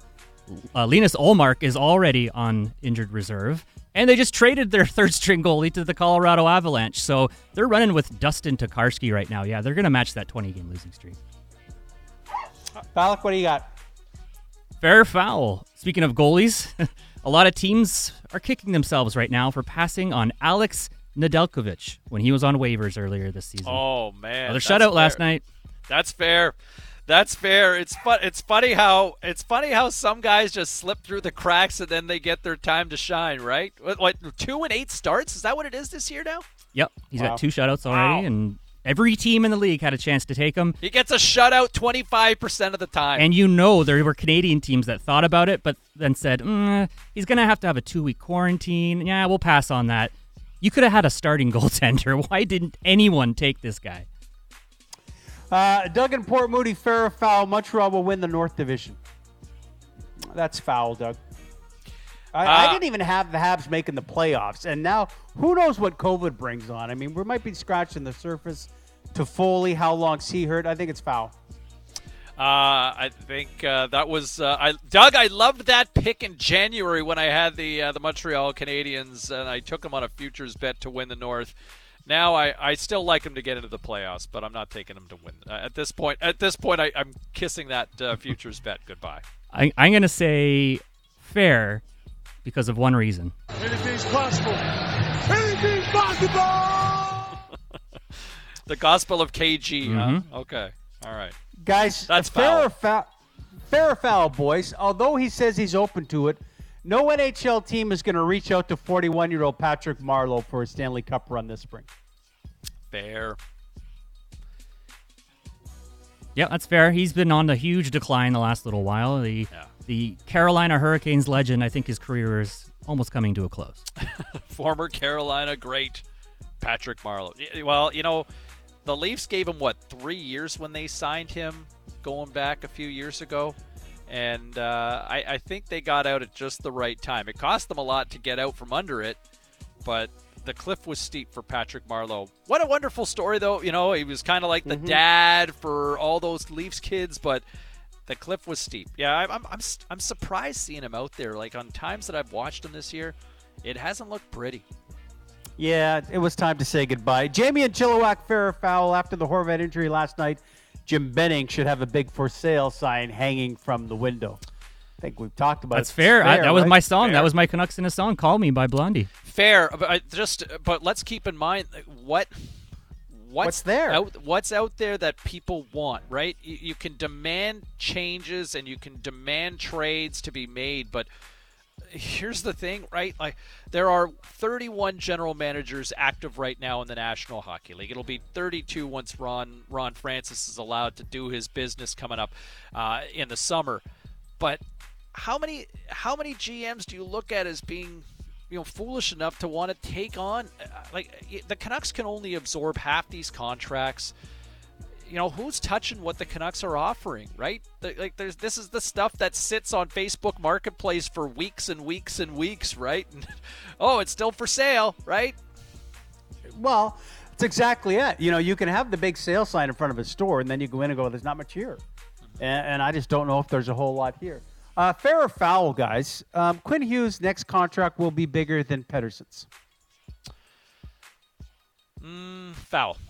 I think I think they'll probably be on par, and I think the fact that you've got Pat Brisson as the agent for both, I think they're going to have those two guys lockstep. I think they'll go as I think they'll go together. Yeah, I agree with James. That's that's foul. I think uh, if anything, I think Pettersson has a better chance of making a little bit more than Quinn Hughes does, just based off his longer record. But yeah, it's a foul. Yeah, is a D-man more? You know, is a D-man worth more? What else you got, Ballack? Fair foul. The new lottery rules that were just announced only incentivize tanking more. So here, spell those. I, I, you know what? I like these. I like these rules. I, I think this is fair with the National Hockey League. But do it. Do us a favor here, Ballack. Mm-hmm. Lay out what the N H L just uh, rubber stamped sure. here this morning for people that have missed it. Yeah, there's three changes, three big ones. Uh, the number of lottery balls pulled from uh, the draw has been reduced from three to two. Starting in twenty twenty-one. So the last place team, therefore, can't draft any lower than number three overall. I so like the lowest that. You can drop if you're the worst team is three. And the rule change number two was uh, the maximum move-up for a lottery winner is limited to ten. So only eleven teams have the possibility of getting that first Still overall too pick many teams. Instead of okay. sixteen. Yeah. Uh, that doesn't start till twenty twenty-two. And then rule change number three was no team, I, I like to call this the Edmonton Oilers rule, no team can win the draft lottery more than twice in a five-year yeah. period. Brian Burke pushed that for, uh, mm. we talked a few times when he was still a Sportsnet analyst, he often said that, you know, you, you gotta, you, you can't be constantly rewarded year over year. Mm-hmm. I, I, I like, it's totally fair. I like three, but one and two, I just think more teams are going to tank harder now because they know it's going to be tougher to get that lottery ball. Two is the only yeah. one I don't, I don't love. I'm good with that. Uh, fair or foul, Will and Salmon Arm. Fair or foul, Canucks won't see a Stanley Cup in five years.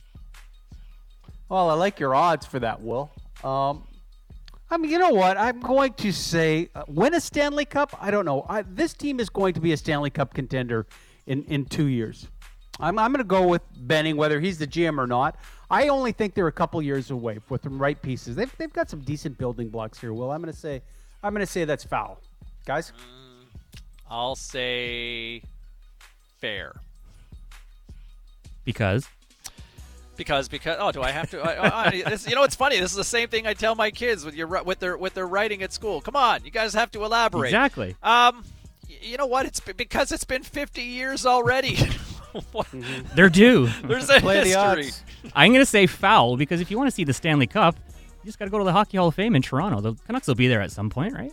Oh, hollow, hollow. I didn't like your because.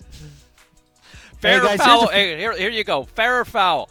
Kyle Lowry will still be a Toronto Raptor on Thursday. Foul. I think he's gone. He was talking about how the team didn't have any compete level last night. He sounded frustrated. I think he's done. I don't know how you cut ties with him. I mean, when you're cutting ties with him, you're saying it's all done. Thank you. We've got a ring. I think that's fair. Um, unless he wants to, I think you need to have some kind of, of arm to the success you had. And he's still their leader. He's just frustrated. I think it's fair. I think we see a lot of moves, but I think Kyle Lowry will be there. one of the greatest uh, players in Raptors franchise history. The guy, just the heartbeat of that team for this era of Raptors basketball. But it is crazy how, look, I mean, COVID has totally dem- demolished this team's lineup over the last couple of weeks. But this team has lost nine straight, and less than two years ago, they had the biggest parade in the country. It's crazy. Well, but does it show you how quickly it can change? Yeah, it, well, it, it right? was absolutely. But I also wonder, like, what can you get back for Kyle Lowry at this stage, right? He's thirty-five years old as of Thursday. He turns thirty-five on the day of the deadline. I just, I, I think you have to also temper the expectations of what the return's going to be. Masai Ujiri has made some wonderful moves as executive with the Raptors, but just don't know how much of a ceiling. You've got interested parties, so that helps the bidding, but I just don't know what the return is for Kyle Lowry at thirty-five. Guys, fair or foul, Louis, Al- Louis Erickson will play one thousand games in the N H L before his career is done. He's at nine seventy-seven, needs twenty-three more. You've got an expansion team coming in. Mm. Does he get twenty-three more N H L games? I say it's You're- fair, right? Because the Canucks obviously think he's still usable at times. There has to be another team in the league that will see some value in Erickson at a much lower deal than he's on right now, of course. Uh, I think it all depends on what happens with the, like, are the Canucks cutting bait with him next year? Probably not. So I'm going to say foul. I think Louis is going to get stuck. I think Travis Green was just shy of one thousand games too, right? I think he just played just, I think he nine ninety or something where Tra- uh, Travis had played. But I think he's going to just miss out. So Louis not getting one thousand. I I think it's I think it's fair. I just I think at some point he will play in this league for a million dollars and just mm-hmm. want to hang on and play. Won't be. He won't get to one thousand with the Canucks. But, but, but do, okay, so so, so do you think that Louis Erickson at thirty-six will be bought out this summer by the Canucks? For that to uh, happen, you could because no. for that to happen, for Louis to play at a million dollars, you're talking about him coming back in the twenty-two twenty-three season when he's essentially thirty-eight years thirty, old. I no, don't see and that. I'm saying, I'm saying he may be that guy. I, I would have thought he would have left now. This guy must like his money. And I think he is going to play and say, hey, I'll play for a million dollars. And a million dollars, Louis Erickson could get you fifteen, twenty games on a fourth line. And I believe he's comfortable with that. So he may get those twenty-three games in somewhere in the N H L. He won't get them here in Vancouver. Going to Utica next year, I think. And he'll go happily somehow. That's, that's what's crazy about it. All right, seven forty-three here on this uh, Tuesday morning. Your Canucks commute coming up at the top of the hour. Dan Murphy will drop on by and weigh in with his thoughts and uh, see if there's any updates on uh, the latest injuries to the Vancouver Canucks. Bo Horvat going down, and it didn't look good. You got it locked in here on your home of the Canucks, Sportsnet six fifty. Let the bodies hit the floor. Let the bodies hit the floor. Let the bodies hit the floor. Let the bodies hit the floor. This is the starting lineup with James Cebulski and Perry Solkowski on Sportsnet six fifty. Here's your Canucks in a song.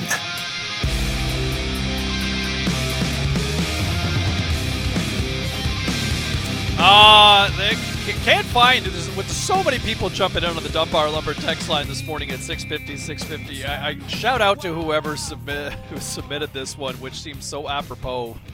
Let the bodies hit the floor with respect to uh, your Canucks in a song this morning as Bo Horvat, the latest uh, to go down last night. And, uh, man, I, I don't know if I've ever seen a scenario with a team pair that at the same time was without their first, second, third, and fourth line centers, all simultaneously. You know, somebody made a great point last night about this is very uh, reminiscent of the time when Naslund and Castles both went out at the same time back in two thousand one, about twenty years ago, when the Canucks were pushing for a playoff spot, um, ending the five-year drought. But, yeah, Horvat going down last night. Like, of course Bo Horvat would go down last night.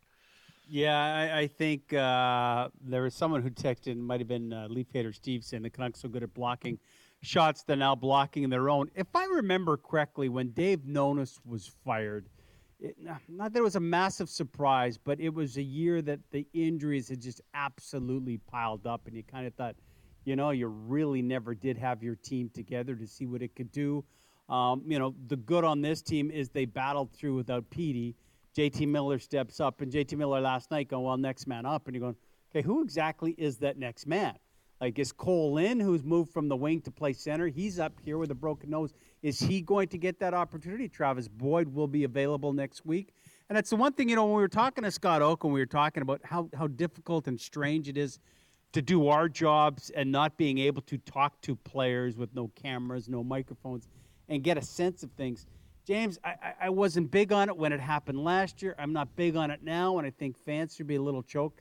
I think it would be nice to know what Jay Beagle's injury is and when he might be back, and it could be tomorrow. What is P D battling, when he could be back? You want fans associated with your game, and they want to know. The fact that you can hide behind, we're not sure, is going to be gone for a while. Now, to me, that's not the pro sports I want to deal with.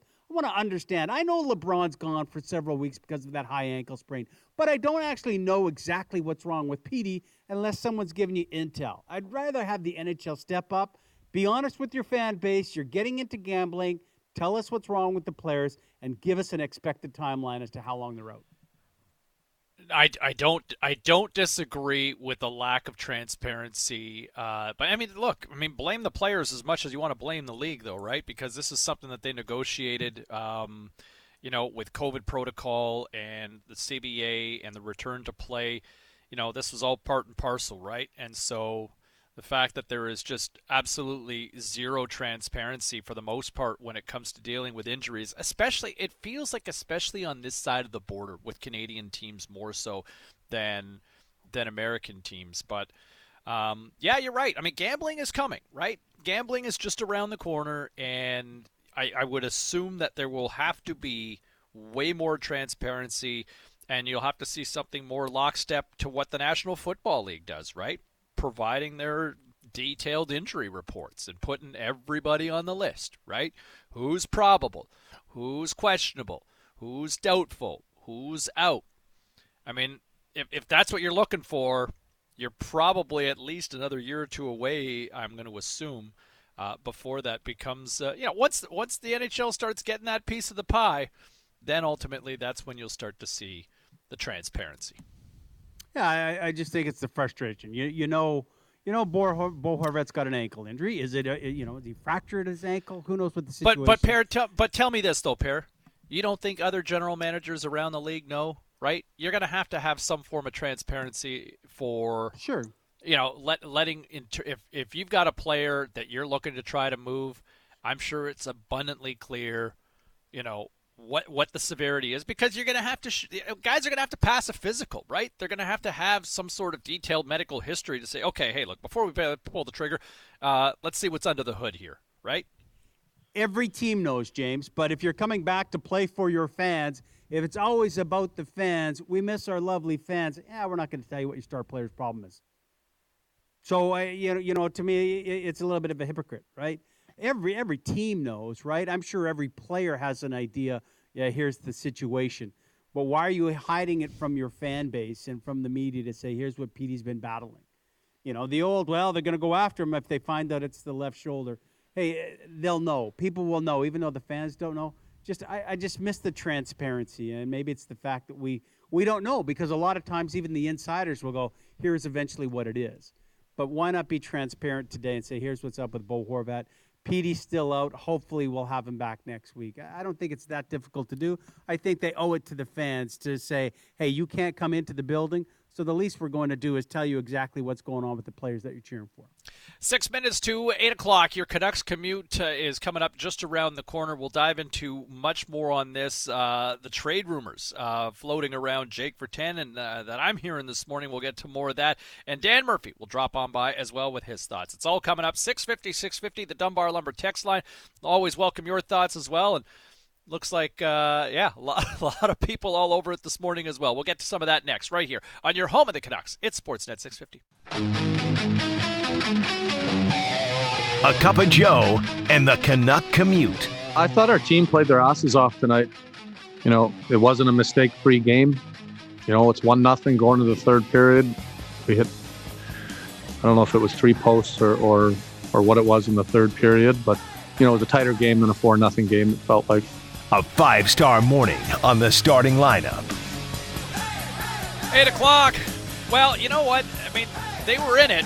I don't know if the score really reflected what we saw last night, but there were all sorts of chances, just nothing with finish, right? I mean, Zach McEwen kind of where uh, Zach McEwen's stick where offense goes to die in, in some respects. A couple of great chances uh, last night. But after one goal, I, I mean, Perry, I will say this, like, I like Zach McEwen's hustle. But, man, you make a move like that and you get in close and then you just hammer it right into the chest of Connor Hellebuyck. Like, product placement, right? You got to pick your spots a little bit better there. It's, it's always interesting to hear from Travis Green postgame. Well, okay, is he spinning this? Listen, he's not wrong. It was a one nothing hockey game, um, but they weren't creating a whole bunch of chances. Their their best chances, you're right, came off the stick of Zach McEwen. I think Höglander could have been better around the net. He had a couple of good opportunities when he wasn't ready for it, but that's it. You know, a lot of texts coming in this morning, and there was one I'm trying to find now. I believe it was uh, uh, not Brandon, but someone was talking about the power play, and uh, it, it makes an awful lot of sense. Uh, Mike in Maple Ridge found it. Yeah, boys, they're missing some top players. They played a good team yesterday. Yeah, yeah, goalposts. But the power play, seriously, they need to change it up. Someone knows how to run a power play. Listen, this power play has been hot and cold, but he's right. Last night you got a couple power play opportunities. You don't even get a shot.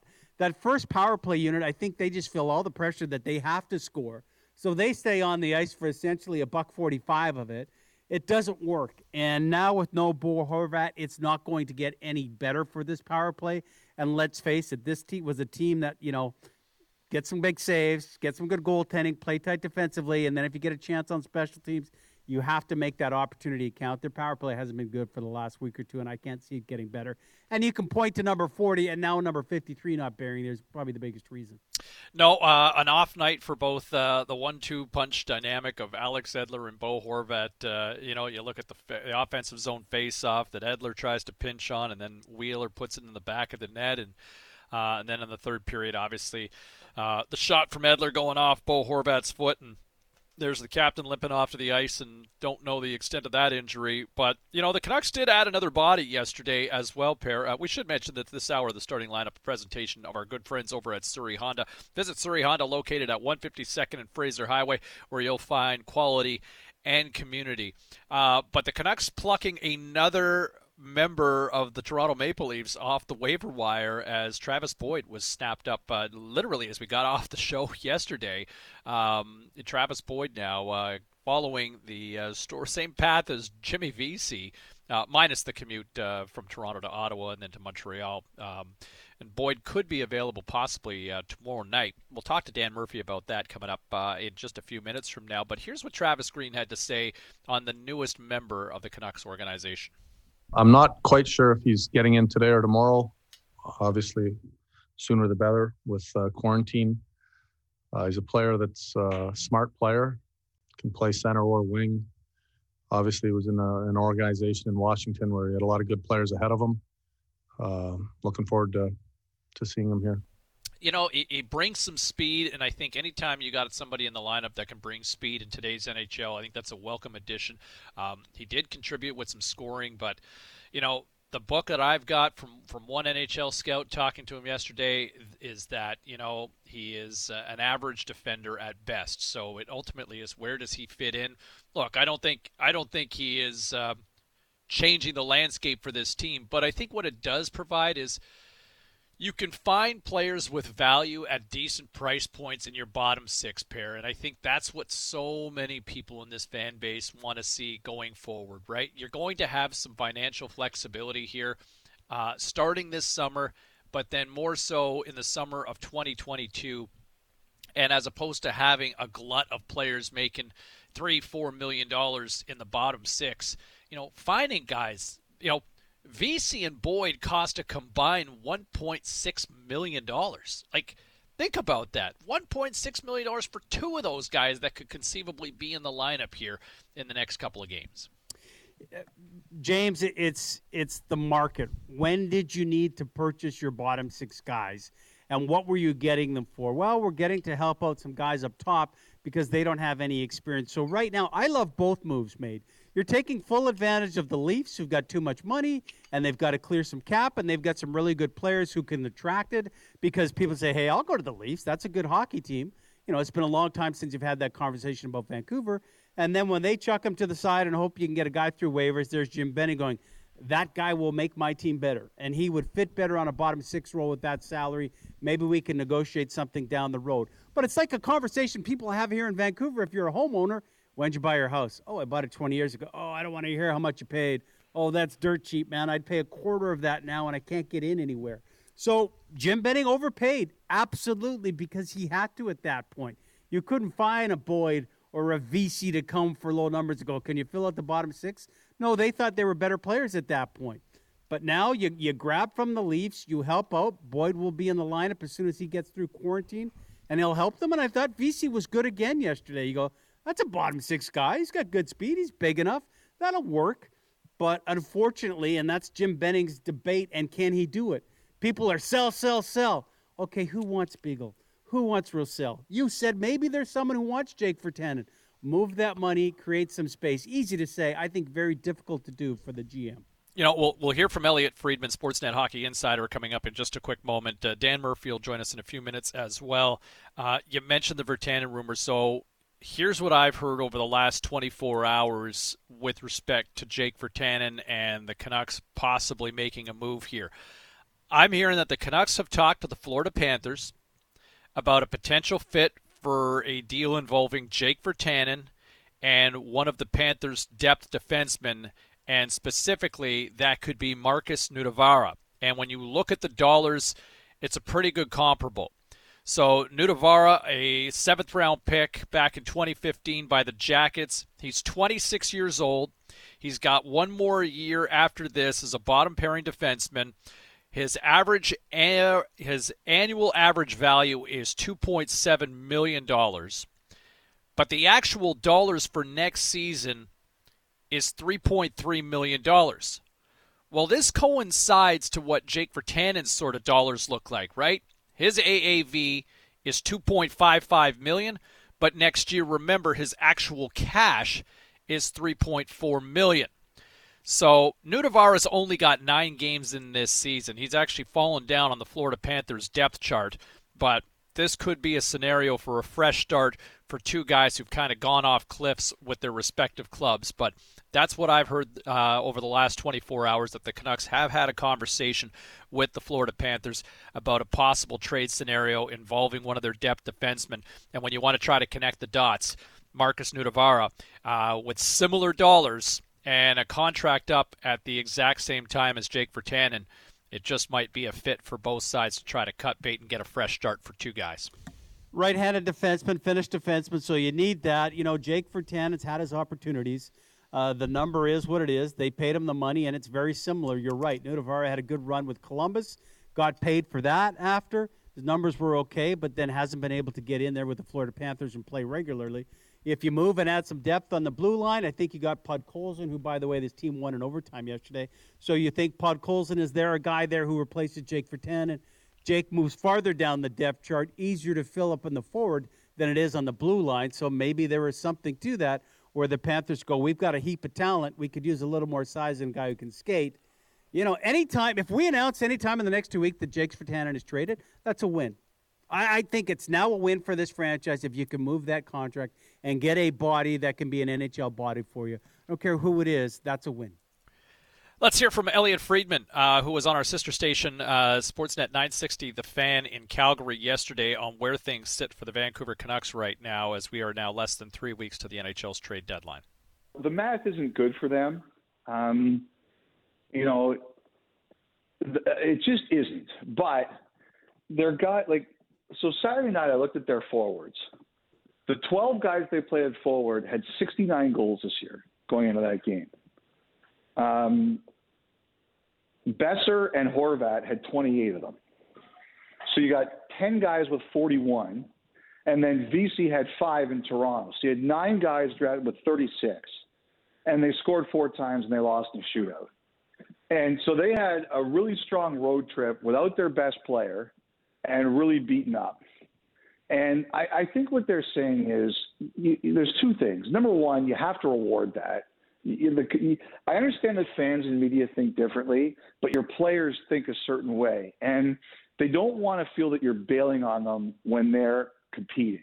Now, if you're bailing on them with a great trade that you just can't say no to, I think they understand that. Mm-hmm. But if you're not, if you're doing it just for, I don't know, a mid-round draft pick, you're probably, you're saying, you're not really helping yourself. Now, the the other thing I think here, and this is a factor, you know, let's just say the Canucks do make a run here. Does it help them?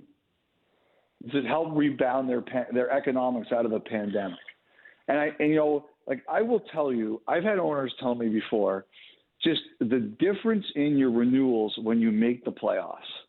And like I said, the math is not good for them. The odds are more likely they don't make it than make it. Mm-hmm. But if you don't think owners aren't looking at that right now and saying, you know, do we sell a few extra tickets? Do we do a few extra things because we're in the race? You're kidding yourself. And so I think the kid, like, put it this way. I think they've been taking calls on Hamonic, depending on what he wants to do. I think they've been taking some calls on Ben.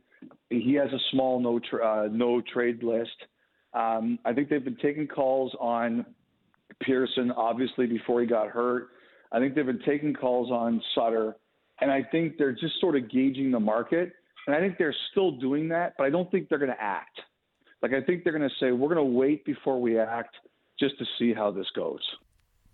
So there's Sportsnet Hockey Insider Elliot Friedman in terms of where things sit for the Vancouver Canucks. Now, that was a little less than twenty-four hours ago, and, you know, Does this what changes now, if anything, uh, based on depending on the severity of Bo Horvat's injury? Uh, for more on that, we bring in Sportsnet's Dan Murphy to the conversation.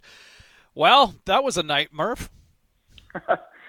Yeah, a little thin, a little thin. You know, you start the game, at least the morning, you start without Pettersson and Beagle, and then you get to the pregame skate, and Sutter's gone, and then you get to the third period, and Horvat's gone.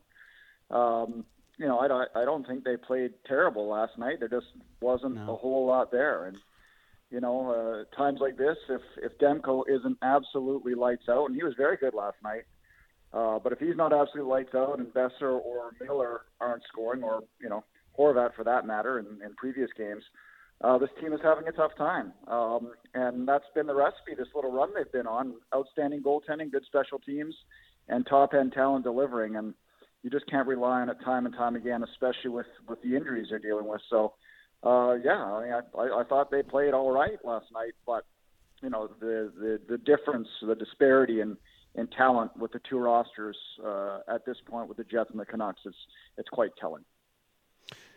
I mean, I, I think as we try and find silver linings, that they've got one more hockey game left before a week off. But, Murph, do you think, yeah. you know, is a Beagle, is a Sutter, is a – Is a Petey back in a week's time? I mean, we were discussing how it's so tough to get information, but do you yeah. think they uh, they get through this one more game and then have some, some bodies back by next week? Well, here's the thing, uh, Perry. Let's just say they're completely healthy by next Wednesday. They still have to go fifteen and five down the stretch to make the playoffs. It doesn't right? change. I mean, no, you're you're no, right. You know, it's it's it's like I, you know, I don't care if they're fully healthy right now. I don't think the plan at the deadline should change. Now, I don't think you should ever crater your team and, and you know, cut the legs out from under your team when they're playing well and and um, you know, if they're doing everything you're asking of them to try to make a push for the playoffs. But well, let's be honest here. The the players that are being mentioned in terms of uh, being moved out, um, you know, if your team is healthy. Uh, you should be able to sell some of those pieces and still make a push if that was the case, right? Um, you're seeing like uh, Pearson, who's hurt now, obviously, too. But um, if you're thinking of moving him, well, you just found that you can get Boyd and Vesey off the waiver wire, waiver wire, right? You can get pieces that match the, the production and the output that Pearson is giving you uh, in other ways. So I, I don't think the deadline approach should change. I just don't know. You know, realistically, what they can sell or what they can get for the pieces they have uh, of the guys that are U F As. You know, Jordie Benn is a is a depth defenseman. Uh, perhaps that would be good for a team that was planning on going on a long run with a low cap hit. You know, Pearson is a capable uh, middle six forward. Uh, again, a nice depth piece for a team that thinks it might have a long playoff run in it. Um, we have no idea if Edler would waive. But certainly he would garner some attention. But then again, how can teams fit him under uh, this flat cap when a lot of people don't have much money out there. So I just don't know, you know, what pieces are attractive uh, or if they are attractive, can teams make it work? And if they can make it work, what realistically do the Canucks get back? So I really don't think that the approach had changed no matter what happened last night in terms of injuries, because it was going to be a stretch no matter what for this team to make the playoffs. And I think you have to look at things realistically. And if you can get some assets or some draft picks, I think absolutely should look at doing that. I just don't think it's going to be very easy to do it uh, in these current circumstances. No, I, I, I think that's totally fair. As uh, we are catching up with Dan Murphy this morning here on Sportsnet six fifty, a Murphy presentation of David L. Young, Dexter Realty. So is hockey tape an acceptable return on some of those potential players being moved at the deadline, Murph? You know, I don't, I don't want to disparage these guys, obviously, right? Because I hear I, you, but but honestly, right? like, but the cap isn't pretty, right? Like th- those cap hits, like it's hard to expect. Like I, like everybody last night, Murph, like everybody last night on social media felt like sell, sell, sell, and it's a sure, it's a great idea. Like I mean, we can all sit there and say, yes, you're right, but like. You know, best case scenario for an injured Tanner Pearson, or a best case yeah. scenario for a, a Jay Beagle or an Antoine Roussel. Like maybe Travis Hamonic offers some value if he's willing to go, but Jordie Benn plays twelve minutes a night, and like you know, we've kind of hey, he's been better lately, but he plays twelve freaking minutes a night. But these are the pieces that the teams are they're, they're looking to add that seventh defenseman. They're looking to add that. Mm-hmm. you know, other forward that could, uh, you know, move into a third-line role if they need be, right? Uh, no one's – I mean, I'm sure teams are looking for top-end talent, but, um, you know, the Canucks aren't selling those pieces. Uh, I don't think, you know, Beagle and Roussel are even on the table. They both have a year left in their deals, right? No. They're not pending U F As. Teams aren't looking to take on a bunch of money next year. So um, I think probably if you're ranking them in terms of attractiveness – I'd say probably Travis Hamonic is your, your most attractive, but mm-hmm. uh, you'd have to get him to waive. So, uh, you know, I think I, mean, I think in a vacuum, if you said to a team, uh, would uh, you be interested in a player like Jordie Benn to bolster your blue line uh, for a, a playoff run, they'd say sure, but at what cost? And can they make it work? Um, so I think the, the Canucks, certainly there are pieces there that teams would take, but I just don't know if you can make the trades work. And I just don't know what you can expect uh, the, the return to be at this point. I, I don't think it's going to be very easy to make trades uh, this year. We've and we've seen in the past, um, you know, this is a franchise that you know Benning and before uh, have never really done that well at the deadline in terms of selling. Now, for the for the most part, over the past couple decades, or Perry, when you were working just before me, this is when the team was starting to get good and they were looking to buy at the deadline. But in the last, mm-hmm. you know, what five, six seasons. Where uh, they weren't in a position to really make the playoffs or, you know, kind of bolstering for a playoff run. Uh, this isn't has uh, been a team that's been very good at selling or moving unrestricted free agents, with the exception of, you know, they moved Burroughs to one year, they moved Hansen to one year, uh, they moved well Verbata one year. So they have, or sorry, not uh, Verbata, but um, why am I uh, blanking? Uh, Vanek. Um, So they have made some, but historically, this isn't a team that's done that very well. Well, people lost their minds with the uh, with the Vanek deal at the time three years ago. Remember that, Murph? Which oh, maybe is best one ever, right?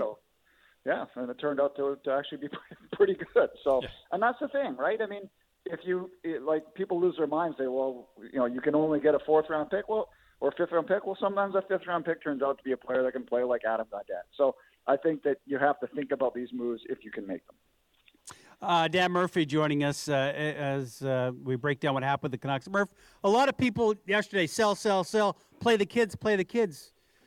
What kids need to be played here other than Olli Juolevi, which we may see in a week or two go, okay, you're playing the rest of the season. And there's really well, no one out there. Cole in? Yeah, I mean, and then is that even realistic, right? I mean, no. you'd, have, you'd have to bring him up and you'd have to quarantine for two weeks. So, um, you know, I don't think it is uh, realistic at this point. Um, there aren't really kids. I would like to see, you know, I, I really, if let's just say um, they realize that maybe we hear later today that Horvat's out with a broken bone. I've got no idea if it's the case, but worst case he is. And you realize that you're going to have a real tough time, tougher than it was going to be to, to make this push. I, I would like to see Olli Juolevi play. I'd like to know what For they sure. have in him, right? I mean, I, I think this was kind of at the beginning of the season. This was a storyline that people were following because they're like, hey, can this guy, can he play? Can he be a piece? Um, and he's kind of been displaced by uh, Jordie Benn. Um, so I, I think I would like to see him play uh, a little bit more. But other than that, I mean, um, you know, who really is there? Uh, could you give McHugh an extended run to see what you have in him? I guess so. Uh, but other than that, there's not a whole lot of guys here to play. Maybe you can give DiPietro some starts down the stretch. I don't know. Um, but, yeah, I mean, play the kids. Uh, there's, there's not really any kids here to be played. Murph, when does uh, – what about Travis Boyd uh... – when's the earliest uh, he could possibly step into the lineup and save the team? The thirty-first, I'm guessing, right? Because he okay. arrives uh, today and uh, has to do the one-week quarantine. So I would expect you'd see him in the lineup um, playing next uh, a week Wednesday. I guess that's against Calgary Flames. Okay. So uh, I think you'll probably see him there. And uh, depending what's going on with Bo Horvat, uh, you might see Vesey and uh, – and Boyd, uh, two waiver wire pickups playing uh, you know, considerable minutes for this team down the stretch. Uh, Seaball had heard some rumblings of maybe a Jake Virtanen to Florida. I, I think, you know, listen, Jake Virtanen's been offered to everybody probably in the last two years. But I do understand a Florida Panthers team that maybe has exceeded expectation. If they could move someone for similar salary that's not affecting their lineup right now, do you make the move just to finally say goodbye to the Jake Virtanen deal and go, hey, we'll add depth on the blue line if we can get it, rather than worrying about what we have from Jake up front and knowing that Podkolzin's coming around the corner?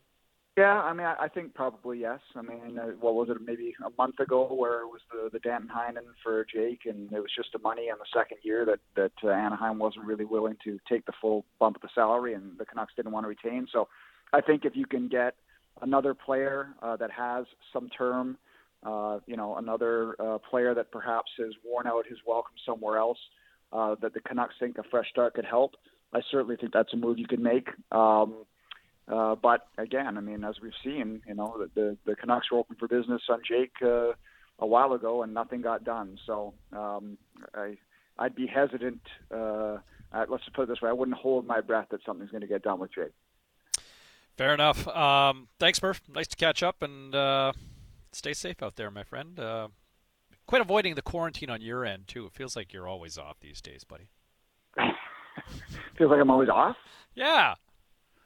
What do you mean? As I'm in, going to practice I today. I don't know. I don't know. You're, I feel like you, you're just doing it from home on the couch. Just you, you and all those pictures of your dog just chilling out there on the at the. Well, there's nothing wrong with that, James. No, there is nothing wrong with that at all. Take care, buddy. Bye, friend. Thanks, Murph. Bye. There he is, Dan Murphy, joining us here on Sportsnet six fifty, brought to you by David L. Young of Dexter Realty, here, there, everywhere. Um, six fifty, six fifty is the Dunbar Lumber text line. Always welcome to discussion. Uh, phone lines are open as well, six oh four, two eight oh, oh six five oh, the number to call, six oh four, two eight oh, oh six five oh if you want to jump in. What are your expectations for this team?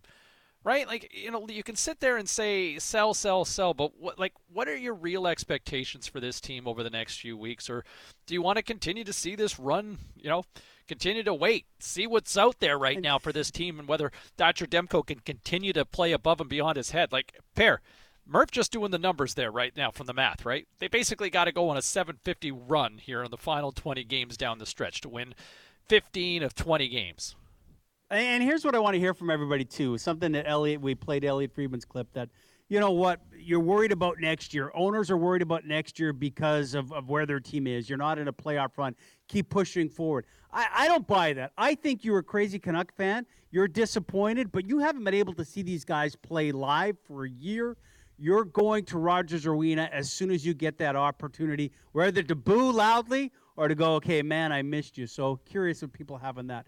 James, one thing I want to mention, too, uh, the mental game in partnership with our friends at Movember is also out right now. And I know what, this last weekend we finally welcomed spring, and, and we're seeing some numbers go up, and, and we can see the light at the end of the tunnel. But, man, we and I have talked about it, the challenges mentally for so many people that are there, and the challenges that we have heard, you know, over the last couple months from athletes, those who we look at as role models, they say, hey, by the way, it's not easy for me either. And Tyler Mott's been a great example of that for the Vancouver Canucks. Well, you know what? Like the cherry blossoms are starting to pop all across Metro Vancouver right now, and it's a true sign that spring's starting to really kind of hit home. Yesterday was just a gorgeous day, but we're not out of it yet. And I, and you're right, Per. I think a lot of people are still kind of feeling that grind. And Tyler Mott, along with so many others like Saint Louis Blues star Ryan O'Reilly, you got Gold Glover from Maple Ridge, Ontario, uh, Maple Ridge, B C. Excuse me, uh, Tyler O'Neill uh, as well. Uh, so many great athletes that kind of share their own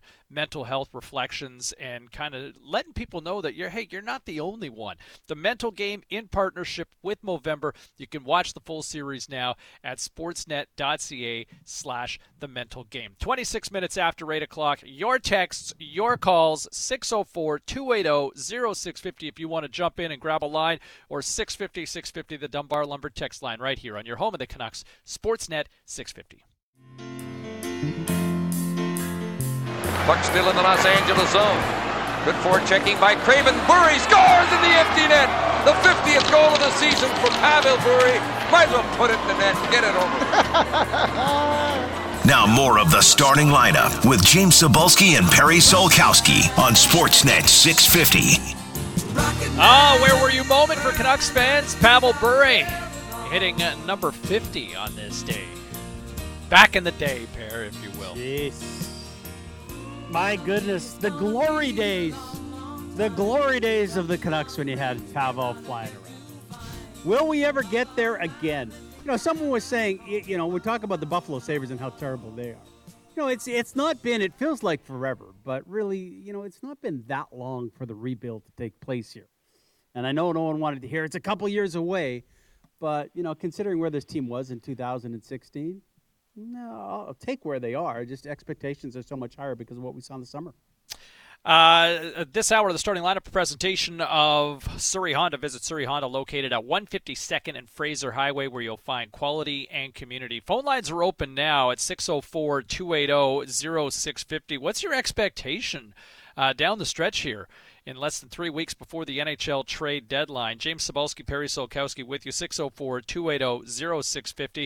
Dunbar Lumber text line also at six fifty, six fifty. We go to Jay in Coquitlam. You're here on the starting lineup on Sportsnet six fifty. Good morning, Jay.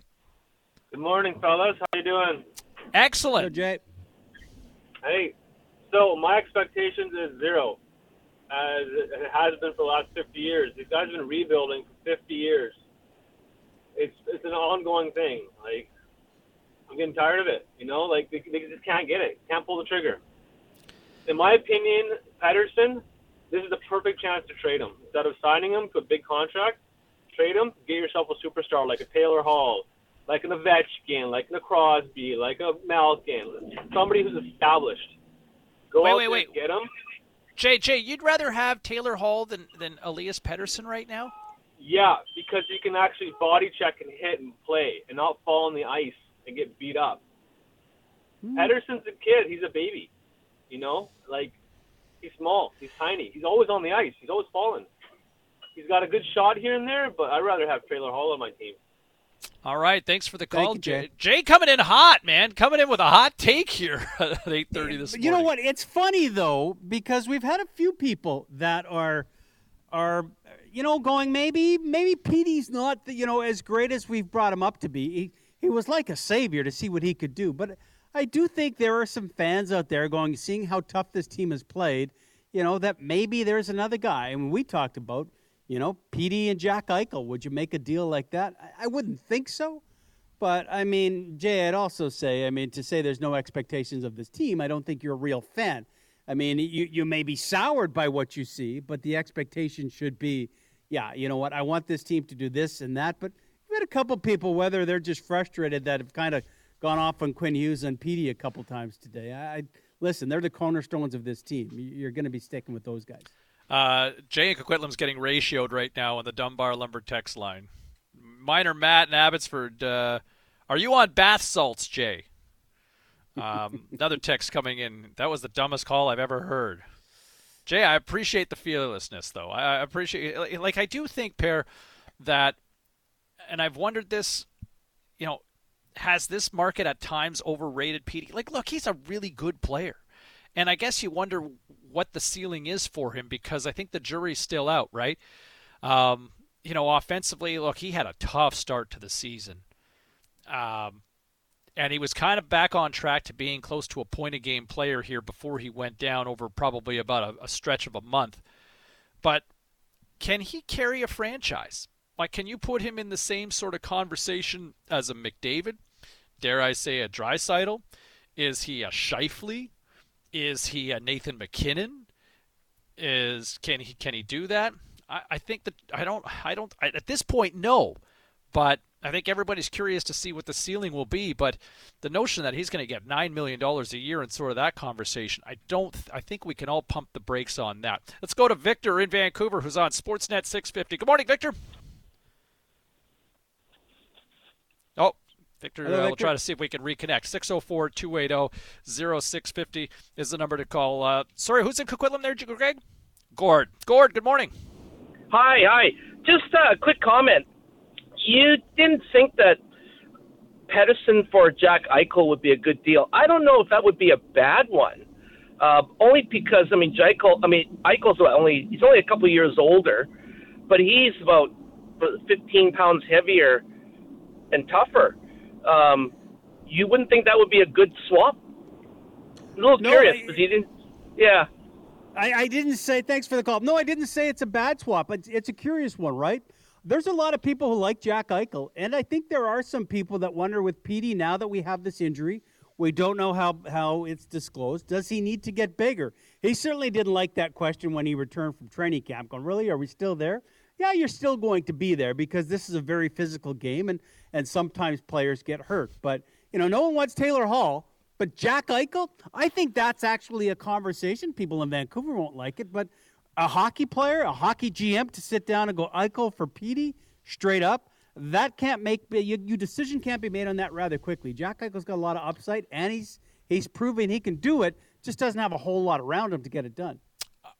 Jack Eichel has shown that he's got a much higher ceiling at this point over Elias Pettersson, right? What I don't like, and, and here's where I wouldn't take Eichel for Petey, at least straight up, um, and I would keep Petey. Now, would I consider moving Bo for Eichel? Well, if you can make the dollars work and, and figure it all out, I would consider that. My only concern is this with Jack Eichel. As, as talented as he is, at some point you got to win, right? At some point, you got to help make your team better. And if you're as good a player as that, you know, and you're a ten million dollars a year player and your team is just absolutely walloped year over year over year, that's where I'm uh, that's where I'm a little hesitant on that one. Uh, I think we've reconnected with Victor in Vancouver. Victor, are you there this time? I am here, guys. All right, good morning. Hey, you don't have anything as crazy as Jay and Coquitlam this morning, right? Oh, I don't know. I think Pettersson for McDavid. That sounds like a good deal.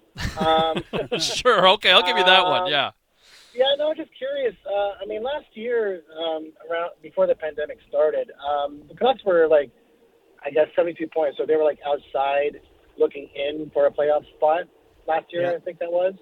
So it's sort of similar this year where they're outside and looking for the playoff spot. And then all of a sudden the injuries started happening with uh, Markstrom got hurt and everyone got worried about Markstrom and where the Canucks were to go.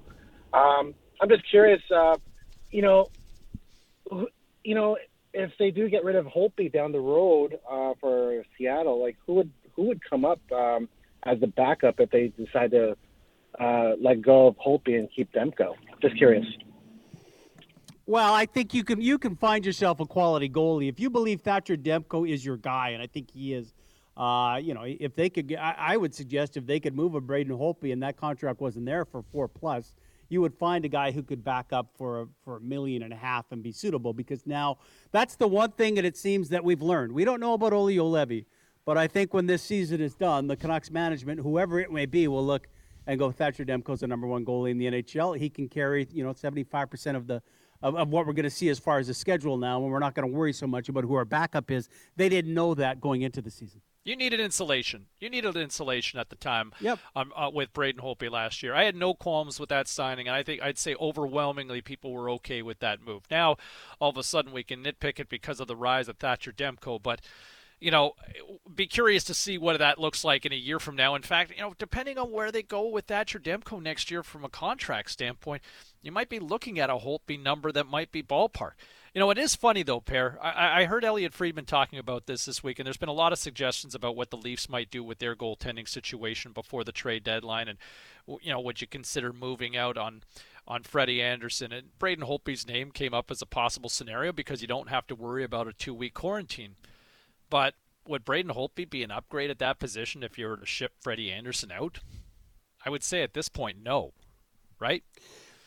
Well, based on how you, you, Bra- how Braden Holtby's played this last year, not so much. Yeah, and I, I didn't think he was terrible on Saturday, but you're paying for a resume, right? You're paying for a Vezina and Stanley yeah. Cup and go, hey, he's done it, right? And that's why he's making four million dollars, but... Uh, if Thatcher Demko is the guy, the next guy backing up Thatcher Demko is not making four million dollars. You're going to see, like most teams, somebody in there for a million, a million and a half and go, he's getting the job done when we need him every once in a while. Okay. Oh, man, the Dunbar Lumber text line is on fire right now, by the way. Jay Coquitlam. Jay, I love the fact that you called, man, and please don't ever be dissuaded, but... Man, uh, Jay has no idea what he's talking about. Rick and Richmond, yeah. Jay is an idiot. Man, someone's boozing hard at eight thirty in the morning. Ha ha, what a call, Jay. Jay needs to lay off the crack. Okay, uh, let's not rip on Jay. Jay Jay was good enough, had the courage to call. He's on his way to have coffee with Earl. Let's yes. not rip into Jay, right? Love it. Uh, hey, Jerry and Delta, you're on Sportsnet six fifty starting lineup. Good morning. Yeah, good morning, guys. I uh, just wanted to make a couple of points about what you were talking about there. Um, when you look at the way the Canadian division is playing right now, and I, I know Demko's uh, had a pretty good run at this, but again, the competition that he's playing compared to the rest of the divisions in the N H L right now, I would feel very, very sorry for him having to go against the Colorados, the Islanders, the uh, Carolinas, because I just don't think Vancouver steps up to that level. And I think that's their biggest problem. I mean, they talk about a couple of years getting better uh, with the players they've got, but you talk about balance and what they've done. I mean, are they going to get better in two years? And are you giving uh, the Jim Benning uh, nine years to try and get this right? I'm just, I'm asking you guys, what do you think? Jerry, it's a good, it's a good question, and thanks for the call. I would say that you, there was an expectation this year of internal growth with Pettersson taking a step forward, Hughes taking another stride forward, um, you know, the kids and the young guys growing. And you know what? I don't think we quite saw that as much with the young guys, but I will say this, the one guy who did above and beyond and that everybody's encouraged about is Thatcher Demko. So, you know, what does this team look like in another two years from now? Um, you know, where's Thatcher Demko at? Where's Elias Pettersson at? Quinn Hughes? I mean, it's a huge unknown, but I think most people like which way they're trending overall. Uh, let's see if we got time for one more. Vance is in the loops. Vance, good morning. You're on Sportsnet six fifty. Good morning, gentlemen. How are you this fine morning? Excellent. Good, Vance. It's like almost nine o'clock, so it's almost home time for us. Right? Exactly. Um, so uh, I just had a couple of things. First of all, uh, Jay and Coquitlam, go to bed. Uh, that anybody that says they should uh, be trading uh, Pettersson uh, is not doing well in life, I don't think. Um, second, and, and, and, the, and the questions I have for you guys, uh, and, I'll, and I'll hang up right away, is uh, uh, was it last week or the week before we saw Robin Lehner get sent down to the minors uh, for conditioning? Um, how is it simply because uh, Vancouver's farm team is in Utica that we couldn't pull the same uh, move for Holtby? Um, and I'll, I'll just leave it at that, and I'll let you guys answer. Thanks a lot. I think farm location uh, it has a huge factor on situations like that. And you look at teams like the Leafs, you look at teams like the Montreal Canadiens, you look at the Ottawa Senators for that matter, Perry. Um, they're all within short driving distances, and we've talked about for years. Uh, you know, the Canucks like the Canucks love the Utica system, and I think there's obviously a business component to it. But man, oh man, there's an element that you kind of think, boy, doesn't Abbotsford or Langley or wherever that arena would be here make a whole lot of sense for this team from a developmental standpoint? Yeah, that's exactly why. And, you know, they've got a couple of players in Manitoba just to make it a little easier. But they knew uh, they were going to be up against it this year because of quarantine, because of the issues at the border. That That's just not a card that they could play. So uh, there's your reason right there. And besides, you, you send Holtby away to what, have DiPietro up here, and then you're dealing with him, quarantine and everything. It's it's it's complicated for them and hasn't made it that much easier as well. So. Uh, we're up against the clock, sorry. We can't get to everybody on the phones, but we certainly appreciate it uh, calling in at six oh four, two eight oh, oh six five oh. A couple of final thoughts on the Dunbar Lumber text line before we turn things over to the Scott Rintoul Show, and we'll do that next right here on your home of the Canucks, Sportsnet six fifty.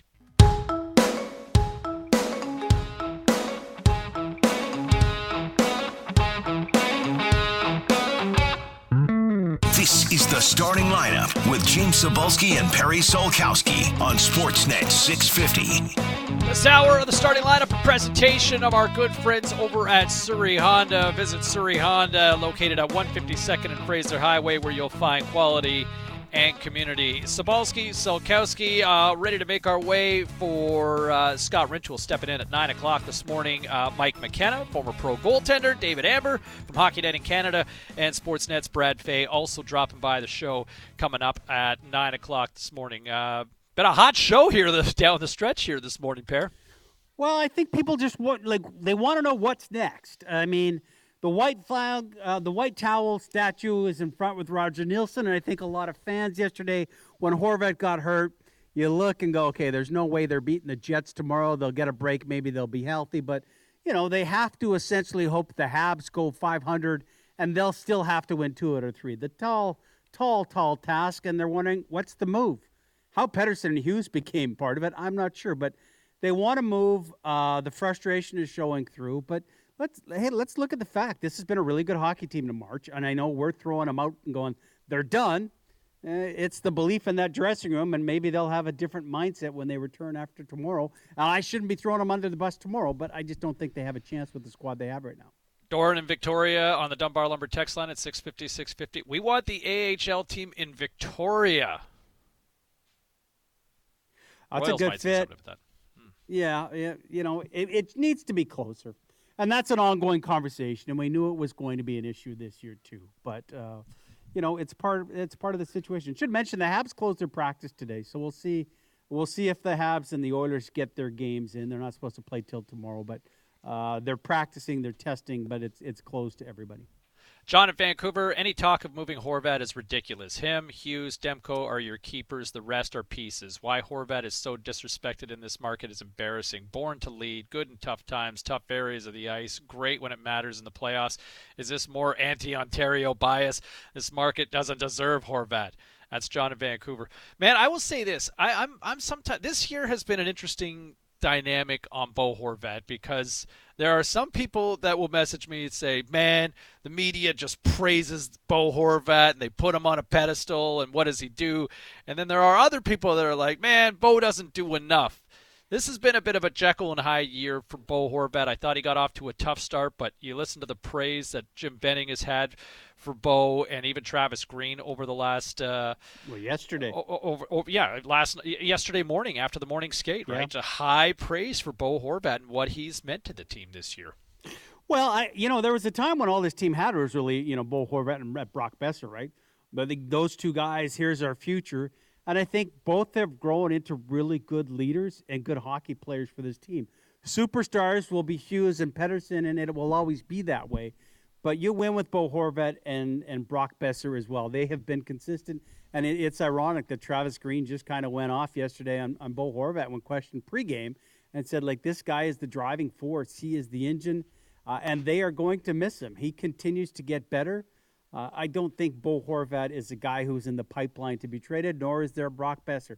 Things have to be tinkered with, but I don't think you want to tinker with the foundation. But you can sense the frustration, because when this team is hurt as they are, even when they play really well, it's likely not good enough for them to get any points. Um, I'll close on this uh, on this text here, Pear. Uh, Jay, Jay's take in Coquitlam was almost as bad as Perry's typical takes. Uh, where was that one? Ding, ding. That was a Greg Ballard text to you. No, no, that's you can, you can you can find it. Um, we got to get out of here. The Scott Rintoul Show coming your way uh, in just a matter of moments. Hey, a reminder tomorrow uh, we'll tee you up and get you set for the Canucks and the Jets round two for this week. Final game before the week-long break for the Canucks. Couldn't come at a better time, it appears. And Ed Jovanovski will join the show as well. We're back at it. Same bad time, same bad channel, right here on your home of the Canucks, Sportsnet six fifty.